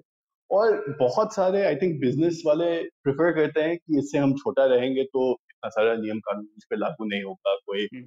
बाबू आके मुझे तंग नहीं करेंगे। आई थिंक थोड़ा तो वो प्रॉब्लम है। आ, खा, खास करके आप छोटे रहते हैं तो टैक्स वाले भी तंग कम करते हैं जैसे ही आप बड़े हो जाते हैं तो टैक्स वाले तंग भी करना शुरू कर देते हैं। लेकिन आई थिंक सबसे बड़ा प्रॉब्लम अभी आई थिंक एक तो कि टैक्स साइड पे है लेकिन आई थिंक थोड़ा लेंडिंग साइड पे। हम्म। अब मैं बोल रहा था कि 80 परसेंट कॉर्पोरेट और business lending public sector bank से होती थी एटलीस्ट हिस्टोरिकली अब हो सकता है ये सब थोड़ा बदलेगा। लेकिन आई थिंक 50 साल पहले हमारे बैंक सबको छोटे बिज़नेस को लोन देने आता था। आप अभी हाल में अमोल अग्रवाल के साथ एक बहुत अच्छा एपिसोड किए थे जिसमें सिंडिकेट बैंक और इतने सारे छोटे छोटे bank basically regional bank regional business को उन लोग को लोन देने आता पिछले 20 साल में क्या हुआ है कि ज़्यादा प्रोग्रेसिवली ज़्यादा लेंडिंग बड़े बड़े कंपनीज़ को होने लगा है वर्किंग हम्म। कैपिटल और प्रोजेक्ट के लिए और आई थिंक बहुत सारे जो रीजनल बैंक्स हैं उन लोग का जो नियम कानून सब पास हुआ है उन लोग का लोकल बिज़नेस का समझ थोड़ा बिगड़ गया तो अब आप ब्रांच हम्म। में जाइएगा तो हो सकता है कि वो लोग कोई दो तीन सौ बिज़नेस को जानते हैं जिन लोग को लोन देने का उनको आदत अब कोई नया लोन अगर लेने आएगा तो अगर आपके पास ये 500 डॉक्यूमेंट नहीं है कैरेक्टर सर्टिफिकेट ये है ये नहीं है वो नहीं है ये एसएमई लोन का बात बहुत होता है लेकिन आई थिंक अनफॉर्चुनेटली किया कम जाता है और एसएमई के नाम में बहुत सारी चीज़ को पैसा दे दिया जाता है आई हाँ। थिंक वो अगर माहौल नहीं बदलेगा तो फिर आई थिंक वो कैश स्टार्वेशन रहेगा अगर आपको लोन नहीं मिलेगा तो बिज़नेस आपका कैसे एक्सपेंड आई थिंक सौरभ तो ये बहुत अच्छी तरह से समझते होंगे। बिल्कुल बिल्कुल। तो रोहित इसमें खैर इस टॉपिक पे आने से पहले आई थिंक यहाँ पे ये तो बिल्कुल बोलना चाहिए कि ये जो स्मॉल बिजनेसेस के बड़े होने पे जो सबसे बड़ा लोग लेबर लॉज वगैरह का बोलते हैं वो एटलीस्ट इस सरकार ने अभी पिछले महीने में हटाए तो हैं। बिल्कुल बिल्कुल। तो वो काफ़ी बड़ा कदम है तो देखना। तो अब लेकिन मेरे को लगता है कि अब पता चलेगा कि थ्योरी कितनी सच है। हाँ हाँ हाँ।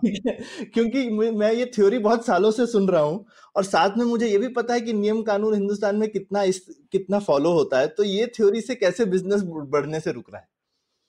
नेचुरल हम्म। एक्सपेरिमेंट अच्छा, हो गया। हाँ बिल्कुल आई थिंक ये समझ आएगा। अर्थशास्त्री लोग इसके बाद इसके बारे में हज़ार पेपर लिखेंगे नेचुरल डिसकंटिन्यूटी मिल गया। लेकिन ये कहना चाहिए एटलीस्ट कि अर्थशास्त्रियों की बात सरकार ने सुनी तो है और कुछ किया है उस बारे में। ठीक है तो तो लेकिन देखेंगे अगले साल एक बुरा टाइम है एनीवे तो ये शायद एक्सपेरिमेंट का टाइम थोड़ा हमारा एक्सपेरिमेंट कंटामिनेटेड है पर पर देखेंगे। तो हाँ तो और लोन पे आए तो बिल्कुल मतलब मुझे और खासकर आप देखिए तो ट्रेंड मतलब वो अमोल के साथ में हमारा एपिसोड हम फिर से लिंक भी करेंगे शो नोट्स में कि आई I मीन mean, जो हमारी हिस्ट्री थी खासकर जो जो प्राइवेटाइजेशन हो गया बैंक का वो तो एक दुखद टाइम था इंदिरा गांधी जी ने नेशनलाइजेशन सॉरी नेशनलाइजेशन नेशनलाइजेशन किया बैंक्स का मतलब एकदम छुरी घोप दी बैंकों में इंडिया में तो उसकी वजह से मुझे जैसे मैं यूएस से कंपेयर करता हूँ इतने ज़्यादा वहाँ पे लोकल और रीजनल बैंक्स हैं जो कि अपना रीजन अपना लोकल जगह समझते हैं वहाँ पे बिज़नेस करने वालों को समझते हैं और फिर उस समझ के हिसाब से लोन देते हैं रिस्क लेकर के हम्म। वो वाला तो कंप्लीटली मैं मैं बोलूँगा इवन प्राइवेट बैंक्स में इंडिया में आप कोई भी प्राइवेट बैंक में तो कितनी सारी छोटी कंपनीज़ को जानता हूँ बैंगलोर में। आप किसी भी बैंक में चले जाइए मतलब मैं नाम लेके भी बोल सकता हूँ, चाहे मतलब वो कोटक हो एक्सिस हो येस बैंक हो, कोई भी हो मतलब मैं एग्ज़ाम्पल के तौर पर सिर्फ़ दे रहा हूँ आईसीआईसीआई हो, जितने मर्ज़ी बैंक हो। हर बैंक में माइंडसेट सेम ही है कि भाई ये जैसा आपने बोला, ये 500 डॉक्यूमेंट है ये हम अपने मॉडल में फिट करेंगे, वो मॉडल अगर ओके बोलेगा तो करूँगा, नहीं तो नहीं करूँगा। तो ये एक जो पुराना एक एक बैंक मैनेजर का जो एक वो होता था कि भाई मैं अपना रिस्क ले रहा हूँ और मैं समझता हूँ इस रिस्क को मैं इस बिज़नेस को समझता हूँ और मैं ये लोन दे रहा हूँ समझ करके हम्म। वो चीज़ तो इंडियन बैंकिंग में है ही नहीं हम्म। तो ये एक मुझे लगता है कि ये एक बहुत बड़ा मतलब लैंडिंग जो है वो हिंदुस्तान में अमोल ने बहुत बढ़िया चीज़ हमको समझाई थी उस एपिसोड में कि भाई लैंडिंग से पैसा बनता है। तो अगर लैंडिंग ही नहीं हो सकती है और आपका बैंकिंग सेक्टर इतना वीक है और लैंडिंग में तो risk is the main factor अगर आप रिस्क लेना नहीं जानते हैं सिस्टमिकली रिस्क लेना नहीं जानते हैं तो पैसा कैसे बनेगा? तो ऐसे ही धीरे धीरे बनेगा जैसा बन रहा है हमारा। नहीं, और ये बात बिल्कुल सही है। आई थिंक अलग अलग क्षेत्रों में बैंक का लेंडिंग पोर्टफोलियो हमेशा रहा है राइट थोड़ा रियल एस्टेट में है, थोड़ा एसएमई e में है, थोड़ा इंडस्ट्रियल में है, थोड़ा, और होम लोन्स ये सब चीज़ में है। आई थिंक अनफॉर्चुनेटली पिछले पाँच सात साल में ई एम क्रेडिट कार्ड ये सब चीज़ में ग्रोथ इतना हुआ है कि और सब एरिया थोड़ा निकले आई थिंक अब वो सब डूब रहा है तो इन लोग को फिर से थोड़ा खोजना पड़ेगा कि किस एरिया में हम लोग कम से कम थोड़ा रिटर्न ला सकते हैं कहाँ लेंडिंग कर सकते हैं। आई थिंक ये हम कोविड के बाद जो स्टिमुलस मेजर्स आया था उसमें बहुत बड़ा एस पैकेज अनाउंस किया गया था लेकिन वो ऑपरेशनलाइज कैसे किया गया है बैंक में अभी मुझे तो कुछ सुनने को नहीं मिला है। तो ये तो हो गई बैंक्स की बात और कैसे बैंकों की हालत अभी भी बुरी है। और मुझे तो लगता है अभी जो और कंसंट्रेशन हो रहा है बैंक का पीएसयू और बड़े हो रहे हैं, उससे तो और उनका इंसेंटिव कम हो जाएगा कि छोटे बिजनेसेस को देखें और उन्हें लेंड करें। तो अब अगली एक और चैप्टर था इसमें रोहित रियल एस्टेट सेक्टर पे। तो रियल एस्टेट सेक्टर भी काफ़ी न्यूज़ में रहता है। तो ये सरकार का और रियल एस्टेट सेक्टर का पिछले कुछ सालों में क्या रिश्ता रहा है? एक रेरा कानून आया है उससे लगा था कि काफ़ी कुछ चीज़ें सहूलियत हो जाएगी उसकी। तो कुछ इसके ऊपर एविडेंस है क्या? हाँ रियल एस्टेट काफ़ी कॉम्प्लिकेटेड सेक्टर है क्योंकि इसमें आई थिंक बहुत सारे राजनीतिज्ञों का बहुत बड़ा हाथ है खास करके बड़े शहर। हम्म। अब बॉम्बे जैसे शहर में आई थिंक बिना रियल एस्टेट में इन्वेस्ट किए हुए आप राजनीति के होते हुए पैसा बना ही नहीं सकते ना। मतलब और जो बिल्डरों के साथ आपका रिश्ता रहता है कैसे नौकरी बढ़ता है कैसे कॉन्ट्रैक्ट बढ़ता है मतलब वो शहर का पॉलिटिकल इकोनॉमी पूरा रियल एस्टेट कंस्ट्रक्शन के चारों ओर घूमते रहता है। आई थिंक थोड़ा ए, ए, एक चीज़ जो देखने को मिला है खास करके पिछले पाँच दस साल में कि हाई एंड रियल एस्टेट में बहुत लेंडिंग किया गया है बैंक्स में क्योंकि आसान है टिकट साइज़ बड़ा है। आप आराम से पाँच सौ, हज़ार, दो हज़ार करोड़ एक बार में लेंड कर सकते हैं। और आई थिंक खास करके अर्ली टू थाउज़ेंड ऑनवर्ड्स जब बहुत बड़ा मतलब बेसिकली बैंक सबको ये मैंडेट दिया गया था कि प्लीज़ लेंड करो बड़े बड़े प्रोजेक्ट को पैसा दो। हम अब लोअर पारेल में बहुत सारा लंबा लंबा रियल एस्टेट बन गया जिसका दाम ऐसा है जो कि 99.99 परसेंट लोग नहीं अफोर्ड कर सकते हैं। हम्म, और अभी हालत ये हो गया है कि ठीक है हो सकता है रेगुलेटरी प्रोसेस थोड़ा सुधर गया है हो सकता है कि ज़मीन मिलना 10-15 परसेंट ज़्यादा आसान हो गया है। लेकिन आप थोड़ा आई थिंक ये आपका गोल क्या था? आप रईस लोग के लिए रियल एस्टेट बना रहे थे क्योंकि आपका रिटर्न अच्छा था कि आप थोड़ा kind of broadly inclusive housing बनाने का कोशिश कर रहे हैं। ये थोड़ा फिलोसफी उसमें गड़बड़ आ गया क्योंकि बड़े बड़े बिल्डरों को पैसा देना बहुत आसान और जो दस, बीस सबसे बड़े रियल एस्टेट कंपनी है, उन लोग को बहुत पैसा मिला। वो लोग बहुत पैसा डिप्लॉय भी किए, बहुत बिल्डिंग्स बनाए भी। बिकने में थोड़ा मुश्किल हो रहा है और बहुत सारे ऐसे बिल्डिंग्स अब एनपीए बैठे हुए हैं और ये सिर्फ़ साउथ बॉम्बे में नहीं, गुड़गांव में भी ये प्रॉब्लम है आई थिंक बैंगलोर में भी ये प्रॉब्लम है। तो आई थिंक थोड़ा हम लोग का पॉलिसी एनवायरनमेंट और लैंडिंग इकोसिस्टम का जो प्रेफरेंस था कि एक खास तरह के रियल एस्टेट प्रोजेक्ट को पैसा देंगे। आई थिंक वो अब थोड़ा क्वेश्चन कर रहे हैं कि ये विचारधारा ठीक था या नहीं। अब हम लोग अगर इंक्लूसिव हाउसिंग करना चाहते हैं तो इससे पैसा कमा सकते हैं या नहीं। और उस बीच में बहुत सारे बिल्डरों लटके राइट एनपीए का अगर रेजोल्यूशन नहीं हुआ, अगर कोर्ट्स उनके फेवर में रूल नहीं किए तो हो सकता है कि ऐसे कुछ बिल्डरों का हालत खराब हो जाएगा। अब यूनिटेक का देखिए प्रमोटर लोग जेल में बैठे हुए हैं। um, एक जमाना था जिसमें यूनिटेक बहुत अच्छे अच्छे सोसाइटीज बनाते थे। हम्म, गुड़गांव में और सब जगह में। और बीच में क्या हुआ? वो लोग खूब पैसा कमाने लगे उसका थोड़ा बहुत पैसा लेके वो लोग टेलीकॉम सेक्टर में डाल दिए। अनफॉर्चुनेटली टू जी स्कैम में वो लोग भी लटक गए और उस समय से लटके हैं। हम्म, तो आई थिंक ये थोड़ा बहुत है कि जो बड़े बड़े corporation high end real estate में इन्वेस्ट किए um, उन लोग का नियत था ठीक था या नहीं वो लोग वो पैसा लेके फिर क्या किए ये सब प्रॉब्लम थोड़ा अभी उभर रहा है। आई थिंक जो डाइवर्सिफाइड बिज़नेस ग्रुप्स है वो लोग तो तब भी ठीक ठाक है राइट अगर गोदरेज टाटा ये लोग सबका अपना एक रियल एस्टेट विंग है लेकिन वो लोग और बहुत कुछ करते हैं। जो लोग ये सब एरियाज़ में ज़्यादा कॉन्सेंट्रेटेड थे आई थिंक उन लोग का थोड़ा इंसेंटिव गड़बड़ आ गया था कि चलो हम लोग हाई एंड रियल एस्टेट बनाते हैं इसका वैल्यूएशन अच्छा होगा किसी को बेच देंगे और फिर वो पैसा लेके कहीं चले जाएँगे। नहीं तो बेच नहीं पा रहे हैं नहीं तो प्रोजेक्ट समय पे खत्म नहीं हो रहा है और सब प्रॉब्लम हो रहा है। एंड आई थिंक वो इसमें मुझे पर्सनली नहीं मालूम है कि इसमें सोल्यूशन क्या है। लेकिन आई थिंक थोड़ा ये कॉम्प्लिकेटेड पोलिटिकल इकोनॉमी समझने की ज़रूरत है। um, तभी ये रियल एस्टेट का कुछ कुछ सुलझ सकता है। हम्म नहीं ये तो ठीक बात है मतलब रियल एस्टेट पे तो खैर कॉम्प्लिकेटेड मामला तो है ही और क्योंकि क्योंकि मिसयूज भी खूब हो ही रहा था। तो मेरे को एक बार बार एक जो थीम समझ में आ भी रही है रोहित वो ये है कि हिंदुस्तान में दिक्कतों की भी कोई कमी नहीं है लेकिन ऐसा नहीं होना चाहिए कि जो समाधान है वो दिक्कतों से बड़ा हो जिसको बोलते हैं ना भाई पेशेंट को हमने ठीक कर दिया पेशेंट मर गया बिल्कुल। तो बेसिकली इलाज जो है वो बीमारी से घातक नहीं होना चाहिए। हम्म और आई थिंक सबसे बड़ा प्रॉब्लम यही है। अब देखिए, एक और एग्जांपल देता हूँ। ये जो इंसॉल्वेंसी एंड बैंक्रप्टी कोड शुरू हुआ था ना ये बहुत ही अच्छा आइडिया और रिफॉर्म शुरू हुआ था कि देखिए रियल एस्टेट हो, बिजली हो, कोई भी सेक्टर में हो अगर आप बैंक्रप्सी डिक्लेयर कीजिएगा तो एक टाइम बाउंड प्रोसेस में धीरे धीरे कोर्ट्स के थ्रू ये रिजॉल्व किया जाएगा राइट आई मीन आपके सब क्रेडिटर लोग एक साथ बैठेंगे, एक रेजोल्यूशन प्रोफेशनल आपको मदद करेंगे और कुछ समय में ये सब सुलझ जाएगा। अब अभी हो क्या रहा है कि कोई भी चीज़ टाइम बाउंड प्रोसेस में, एक तो कि वो सब नियम सब अभी माना नहीं जा रहा है, लेकिन दूसरा कि ये नियम सब पास करने के बाद बहुत सारे जो बड़े बड़े बिज़नेस ग्रुप्स थे जिन लोग का इस इंसॉल्वेंसी एंड बैंक्रप्सी कोड के साथ हालत खराब हुआ, वो लोग फिर इस नीति के खिलाफ बहुत लॉबिंग शुरू कर दिया। और खास करके कोविड के बाद तो इंसॉल्वेंसी एंड बैंक्रप्सी कोड का बहुत सारा जो काइंड ऑफ़ सेक्शन था, उसको काफ़ी डाइल्यूट किया गया है टाइमलाइन सब बढ़ा दिया गया है।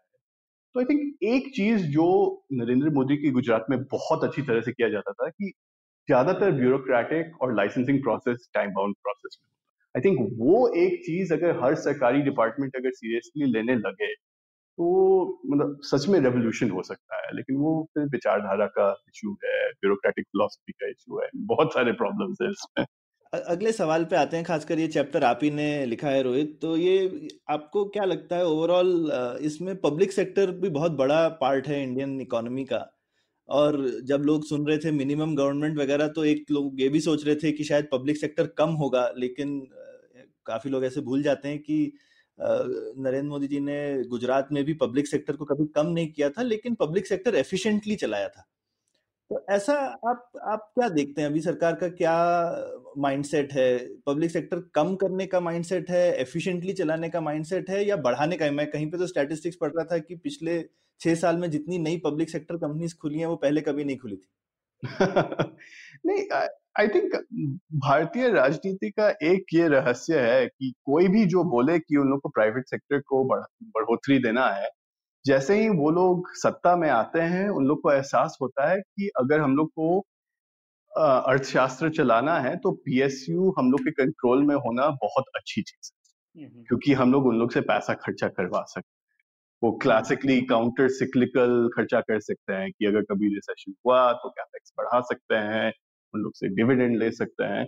तो आई थिंक अभी भारत में थोड़ा ये प्रॉब्लम है कि मुझे इसमें कोई शक नहीं है कि ये पीएसयू सबको थोड़ा कम इन्फ्लुएंशियल करना पीएसयू का नंबर सब कम करना, खास करके Air India BSNL type company जिसमें इतना लॉस है कि उन लोग को धीरे धीरे प्राइवेटाइज करना, ये सब इस इस सरकार के एजेंडा पे पिछले छह साल से रहा है।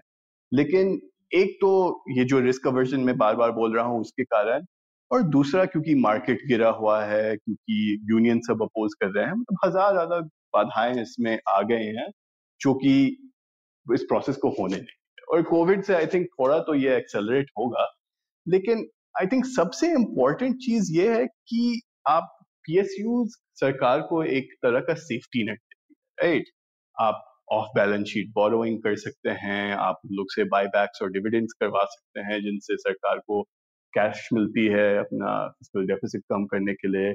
आप सी एस आर स्पेंडिंग करवा सकते हैं। और ये सब सरकार को एक तरह का फ़िज़िकल फ्लेक्सिबिलिटी देती है और फाइनेंशियल फ्लेक्सिबिलिटी देती है, जिसका हर सरकार को थोड़ा बहुत तो आदत लग गई हम्म। अब दूसरी प्रॉब्लम ये है कि पीएसयू को बेचना इतना बड़ा और मुश्किल प्रोसेस है। अब पिछले 20 साल में ही दिखती है। जब से अरुण शौरी डिसइन्वेस्टमेंट मिनिस्टर बने हैं तब से पाँच दस बड़े पीएसयू के सिवाय और कुछ तो बिका है नहीं।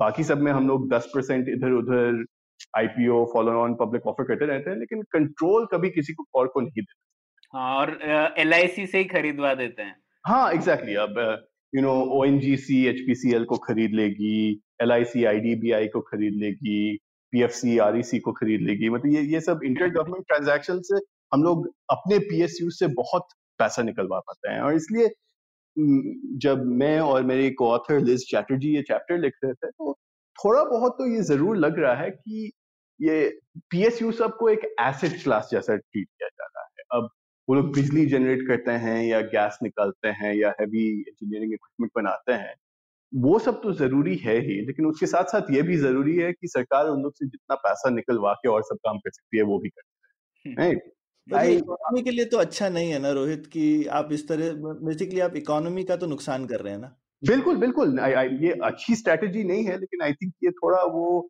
मतलब वो सिगरेट पीने वाला जैसा एडिक्शन टाइप है कि क्योंकि उन लोग से पैसा मिलते रहता है इसलिए उन लोग को छोड़ना भी मुश्किल हो गया है। तो आई थिंक मुझे लगता है थोड़ा सा लेकिन लैक ऑफ़ इमेजिनेशन भी है। मतलब आप मुझे तो लगता है अगर वो सेक्टर आप प्राइवेटाइज करके खोलेंगे तो आप इनफैक्ट ज़्यादा पैसा बनाएँगे। आप सोचिए टेलीकॉम सेक्टर में प्राइवेटाइजेशन करके सरकार ने कितना पैसा बनाया। अगर उसी में सिर्फ़ बीएसएनएल और एमटीएनएल को रखा होता तो क्या सरकार ने इतना पैसा बनाया होता? टेलीकॉम लाइसेंस और टैक्स रेवेन्यू से जो उस उस सेक्टर में से पैसा आता है? या फिर अगर मान लीजिए गाड़ियाँ हिंदुस्तान में सिर्फ़ एम्बेसडर मारुति चल रही होती तो इतना टैक्स रेवेन्यू आ रहा होता मैन्युफैक्चरिंग सेक्टर से और गाड़ियों के रजिस्ट्रेशन से? तो कहीं पे थोड़ा short term thinking versus systemic thinking की कमी है। नहीं नहीं, आई थिंक ये बात सही है। देखिए, आई थिंक 1990 से हर बड़ा बैंक गवर्नमेंट को एडवाइस दिया है कि आप ये प्राइवेटाइज कीजिए वो प्राइवेटाइज कीजिए और पाँच दस साल में देखिए आपका रेवेन्यू कैसे उठेगा राइट दो तीन साल तो लगता है उसको ऑन ट्रैक लाने में। अगर आज कोई एयर इंडिया खरीद लिया कम से कम दो तीन साल तो लगेगा उन लोग को उसको रिवाइव करने बिल्कुल। आई थिंक थोड़ा तो ये है कि पॉलिटिकल टाइमलाइन और ब्यूरोक्रेटिक टाइमलाइन और ये इकोनॉमिक पे ऑफ़ को जो मिसमैच है कि आप अगर सत्ता में नहीं है और अगर आप सेक्रेटरी नहीं रहे तो आप आपको क्या फ़ायदा? थोड़ा तो ये मायोपिया है मैं बिल्कुल मानता हूँ। लेकिन थोड़ा आई थिंक उससे ज़्यादा ये फिलोसॉफिकल इशू है।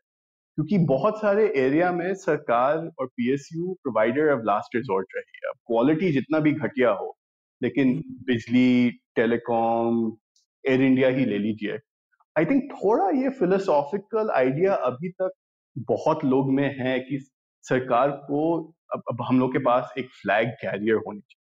और Air India is the flag carrier right या कम से कम 20-30 परसेंट अगर कोयला सरकार के कंट्रोल में नहीं है तो फिर अचानक अगर प्राइवेट सेक्टर सप्लाई करना बंद कर दी तो अब हम लोग का क्या हो राइट एंड आई थिंक वो वो एंड आई थिंक वो वो विचारधारा सही है। आई थिंक प्राइवेट सेक्टर बहुत सारी चीज़ सॉल्व कर सकती है लेकिन um, एक मोमेंट में सप्लाई भी काट सकती है अगर आप अपना बिल नहीं अरे रोहित आप लेकिन देखिए मतलब सरकार से बड़ा दादा कौन है हिंदुस्तान में? अगर सरकार प्राइवेट सेक्टर अभी हमने यही तो पूरी राम कहानी बांची कि सरकार के सामने किसी की नहीं तो पूरे पॉलिटिकल लेकिन उसके बाद हम डर ये बनाएँगे कि ये गली के टुच्चे जो है वो सरकार को ठेंगा दिखाएँगे। ऐसा कैसे हो सकता है? सब गली के तुक्के नहीं है ना कुछ कुछ बड़े कंपनियाँ भी है आई थिंक वो, वो भी नहीं वो भी नहीं करेगी मैं कह रहा हूँ मतलब हिंदुस्तान में आज तक ये इतना डर है लेकिन आज तक ऐसा हुआ है कि सरकार सरकार आपको नेशनलाइज कर देगी चाहे तो। सी अगर आप ज़्यादा ही कुछ करेंगे तो सरकार आपको नेशनलाइज कर देगी। इतना बड़ा बड़े से बड़े बिज़नेस को सरकार नेशनलाइज कर चुकी है। तो हिंदुस्तान में ये डर तो सब डर हमेशा उल्टा है। मुझे लगता है ट्रस्ट की कमी है या जो भी कहिए और या या फिर ये सिर्फ़ थिंकिंग की कमी है। कॉन्फिडेंस होना चाहिए सरकार में। हम सरकार हैं भाई। आई थिंक थोड़ा क्रेडिट पीएसयू सबको देने की ज़रूरत है कि कम से कम 1970 से 2000 तक नेशन बिल्डिंग में उन लोग का बहुत बड़ा रोल रहा है। खास करके जो बड़े बड़े इंडस्ट्रियल पीएसयू है राइट अगर NTPC Coal India BHEL DVC type company नहीं रहती तो पावर जनरेशन नहीं उभरता। तो आई थिंक थोड़ा वो जो है नहीं मानता रोहित। वो नहीं हाँ। होता तो कोई और होता। हो सकता है लेकिन उस समय private Air India Air India था तो एयर इंडिया में तो सबको बहुत शान थी और एयर इंडिया लगता था सबका नाम ऊंचाई कर रहा है। लेकिन उसके बाद आज की डेट में आप कह सकते हैं ना कि जो इंडिगो ले लीजिए चाहे अब जेट बेचारा मर गया लेकिन जेट जब पहली बार जेट आया था तो लोगों को समझ में आया कि क्वालिटी क्या होती। नहीं नहीं बात है। नब्बे के दशक में। तो जहाँ पे भी आप एग्ज़ाम्पल देखिए पोर्ट भी अब देखिए, आप कह सकते हैं नेशन बिल्डिंग में भाई जेएनपीटी वगैरह, पर अभी चाहे एक्सेस हो, पर जिस तरह से अडानी वगैरह पोर्ट चला रहे हैं प्रोफेशनलिज्म और क्या कहते हैं मॉडर्नाइजेशन के साथ में कंपैरिजन नहीं है पुराने पोर्ट्स का, सरकारी पोर्ट्स का। आई एग्री विथ यू कि 1990 के बाद ये सब बहुत कुछ बदल गया है। आई थिंक अगर आप भारत के आज़ादी के पहले दो दशक में देखिएगा तो I think Jawaharlal Nehru industrial लोग को बहुत इंकरेजमेंट दिए थे लॉन्ग टर्म इंडस्ट्रियल इन्वेस्टमेंट के लिए। सबसे बड़ा प्रॉब्लम यही था कि बिरलाज और टाटाज और जो पाँच दस बड़े इंडस्ट्रियलिस्ट थे जिन लोगों के पास लॉन्ग टर्म विजन था उसके बाद आपके सब जो प्राइवेट इन्वेस्टर्स थे बेसिकली छोटे मनी लेंडर्स थे। नासिर। त्यागी एक बहुत अच्छा किताब लिखे हैं इस पे forging capitalism in Nehru's India जिसमें कि वो काफ़ी ऑफ़ डिटेल में दिखाते हैं कि जो मनी लेंडिंग क्लास थी, जो कि धीरे धीरे इंडस्ट्रियलिस्ट बन रही थी, उन लोग को लॉन्ग टर्म इंडस्ट्रियल इन्वेस्टमेंट में बहुत कम इंटरेस्ट था। जो मैनेजिंग एजेंसी कंपनियाँ भारत छोड़ के गई थी और बेसिकली बड़े बड़े काइंड ऑफ़ मारवाड़ी इन्वेस्टर्स और इन लोग को अपना इंडस्ट्रियल एसेट सौंप दिए थे या बेच दिए थे, वो लोग बेसिकली उसको डिप्रिशिएट करके उससे पैसा निकाल के और उसको चला नहीं रहे एंड अब फाइनेंशियली ये बहुत अच्छी चीज़ है, लेकिन अगर आपको इंडस्ट्रियल डेवलपमेंट चाहिए देश में तो ऐसे लोग से आप अपना पूरा इंडस्ट्रियल स्ट्रेटेजी नहीं चलवा सकते। तो आई थिंक पचास साल बाद दुनिया बहुत बदल गई है। मैं आपसे सहमत हूँ कि अब आई थिंक ये जो खौफ है नहीं रहना चाहिए। लेकिन आई थिंक इसका थोड़ा लंबा इंटेलेक्चुअल शेडो ज़रूर रहा है, जो कि हमारे पूरे पॉलिटिकल क्लास में है। अब देख लीजिए क्या उम्र हमारे ज़्यादातर वो लोग तो उसी जमाने के हैं। हमारे जो सेक्रेटरी लोग हैं सब सेवेंटीज में आई एस ज्वाइन किए थे। तो आई थिंक ये खौफ सब अभी तक सिस्टम में फिलोसॉफिकली एम्बेडेड है एंड धीरे धीरे जाना चाहिए। आई थिंक अगर आपके पास तीस पैंतीस साल के प्रधानमंत्री थे तो नीति बहुत अलग होती। लेकिन अनफॉर्चुनेटली आई थिंक वो फिलोसफी अभी तक थोड़ा एंड कुछ जगह लेजिटिमेटली एग्जिस्ट करता है जो कि एड्रेस करने की ज़रूरत है। मैं मार्केट फंडामेंटलिज्म और the height commanding heights of the public sector के बीच बीच में कहीं हूँ लेकिन किस इंडस्ट्री पे है कहाँ है उस उस, उस बेसिस पे मेरा ओपिनियन काफ़ी बदलते रहता है। तो ये इतने पूरे सेमिनार का लेकिन आपने निचोड़ क्या निकाला? जरा कंक्लूड हम अपनी पुलियाबाजी को करें तो अगर आप आई I मीन mean, ये तो एक तरह हमने एक डिस्क्रिप्टिव डिस्कशन कर लिया लेकिन अगर आप कुछ कहें कि भविष्य में आप में आप कुछ देखना चाहते हैं कुछ दो या तीन चीज़ें तो आप क्या पकड़ के बोलेंगे कि अगर ऐसी ये दो तीन चीज़ें हों तो इसकी वजह से स्टेट और कैपिटल का ट्रस्ट बढ़ेगा और इकोनॉमी में वृद्धि हो सकती है? तो आप आपको अगर अपनी टॉप थ्री चीज़ पकड़नी हो तो क्या पकड़िएगा? दो तीन चीज़। आई थिंक सबसे ज़रूरी यही है कि आई I मीन mean, जैसे हम पुलियाबाजी कर रहे हैं वैसे ही सरकारी अधिकारियों और बिज़नेस वाले कम्युनिटी के बीच में पुलियाबाजी होने की ज़रूरत है और अक्सर होने की ज़रूरत है और हर विषय पे। Um, पूरे दिल्ली बॉम्बे में जो कॉन्फ्रेंस सर्किट रहता है जो क्लोज डोर्स कंसल्टेशन होता है जो नीति आयोग और प्लानिंग कमीशन का कंसल्टेशन होता है ये सब होता है अभी भी थोड़ा बहुत लेकिन कोई मान के नहीं चलता है कि इसका कोई असर आई I मीन mean, सब लोग रूम में बैठते हैं या जूम कॉल पे बैठते हैं सब लोग अपना यू नो ओपिनियन देते हैं और फिर उसका होता क्या है, कहना मुश्किल है। अगर आप जो ज़रूरी 10-20 लोग हैं सरकार में, उन लोग को लॉबी नहीं कर सकते हैं तो मालूम नहीं है कि ये सब आइडिया सब कहाँ जाएगा। तो एक तो है कि I think space for conversation needs to increase कि जितने जगह बात कर सकते हैं आपके मिनिस्टर लोग को सुनने की ज़रूरत है, आपके सेक्रेटरी लोग को सुनने की ज़रूरत है, और फिर कुछ कम से कम फीडबैक लूप होना चाहिए राइट कि हर तीन महीना पे कुछ चेक इन हो कुछ मतलब स्टॉक टेकिंग हो ये सब टाइप की आई थिंक वो माहौल अगर नहीं बदलेगा तो फिर हम लोग इसी इक्विलिब्रियम में फंसे रहेंगे। आई um, थिंक दूसरा ये है कि आई थिंक बहुत अब उर्जित पटेल विराल आचार्य बहुत लोग अभी हाल में किताब निकाले हैं ये सब इस विषय पे कि बैंकिंग सिस्टम को थोड़ा नहीं तो डीरेगुलेट पार्शली प्राइवेटाइज कुछ करने की ज़रूरत है कि हमारे पब्लिक सेक्टर बैंक्स या जो भी बैंक्स हैं वो पैसा जल्दी से निकाल पाए।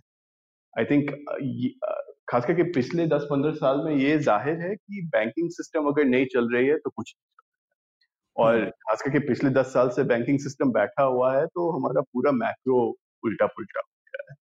तो अब हो सकता है कि पार्शल प्राइवेटाइजेशन कुछ कुछ बैंक्स का हो सकता है आप नया बैंक लाइसेंसेस दे दीजिए। आई मीन बहुत सारे ऐसे सॉल्यूशंस हैं। लेकिन वो डिमोनेटाइजेशन के बाद जो पैसा सिस्टम में सूख गया अभी तक वापस नहीं आया है कुछ।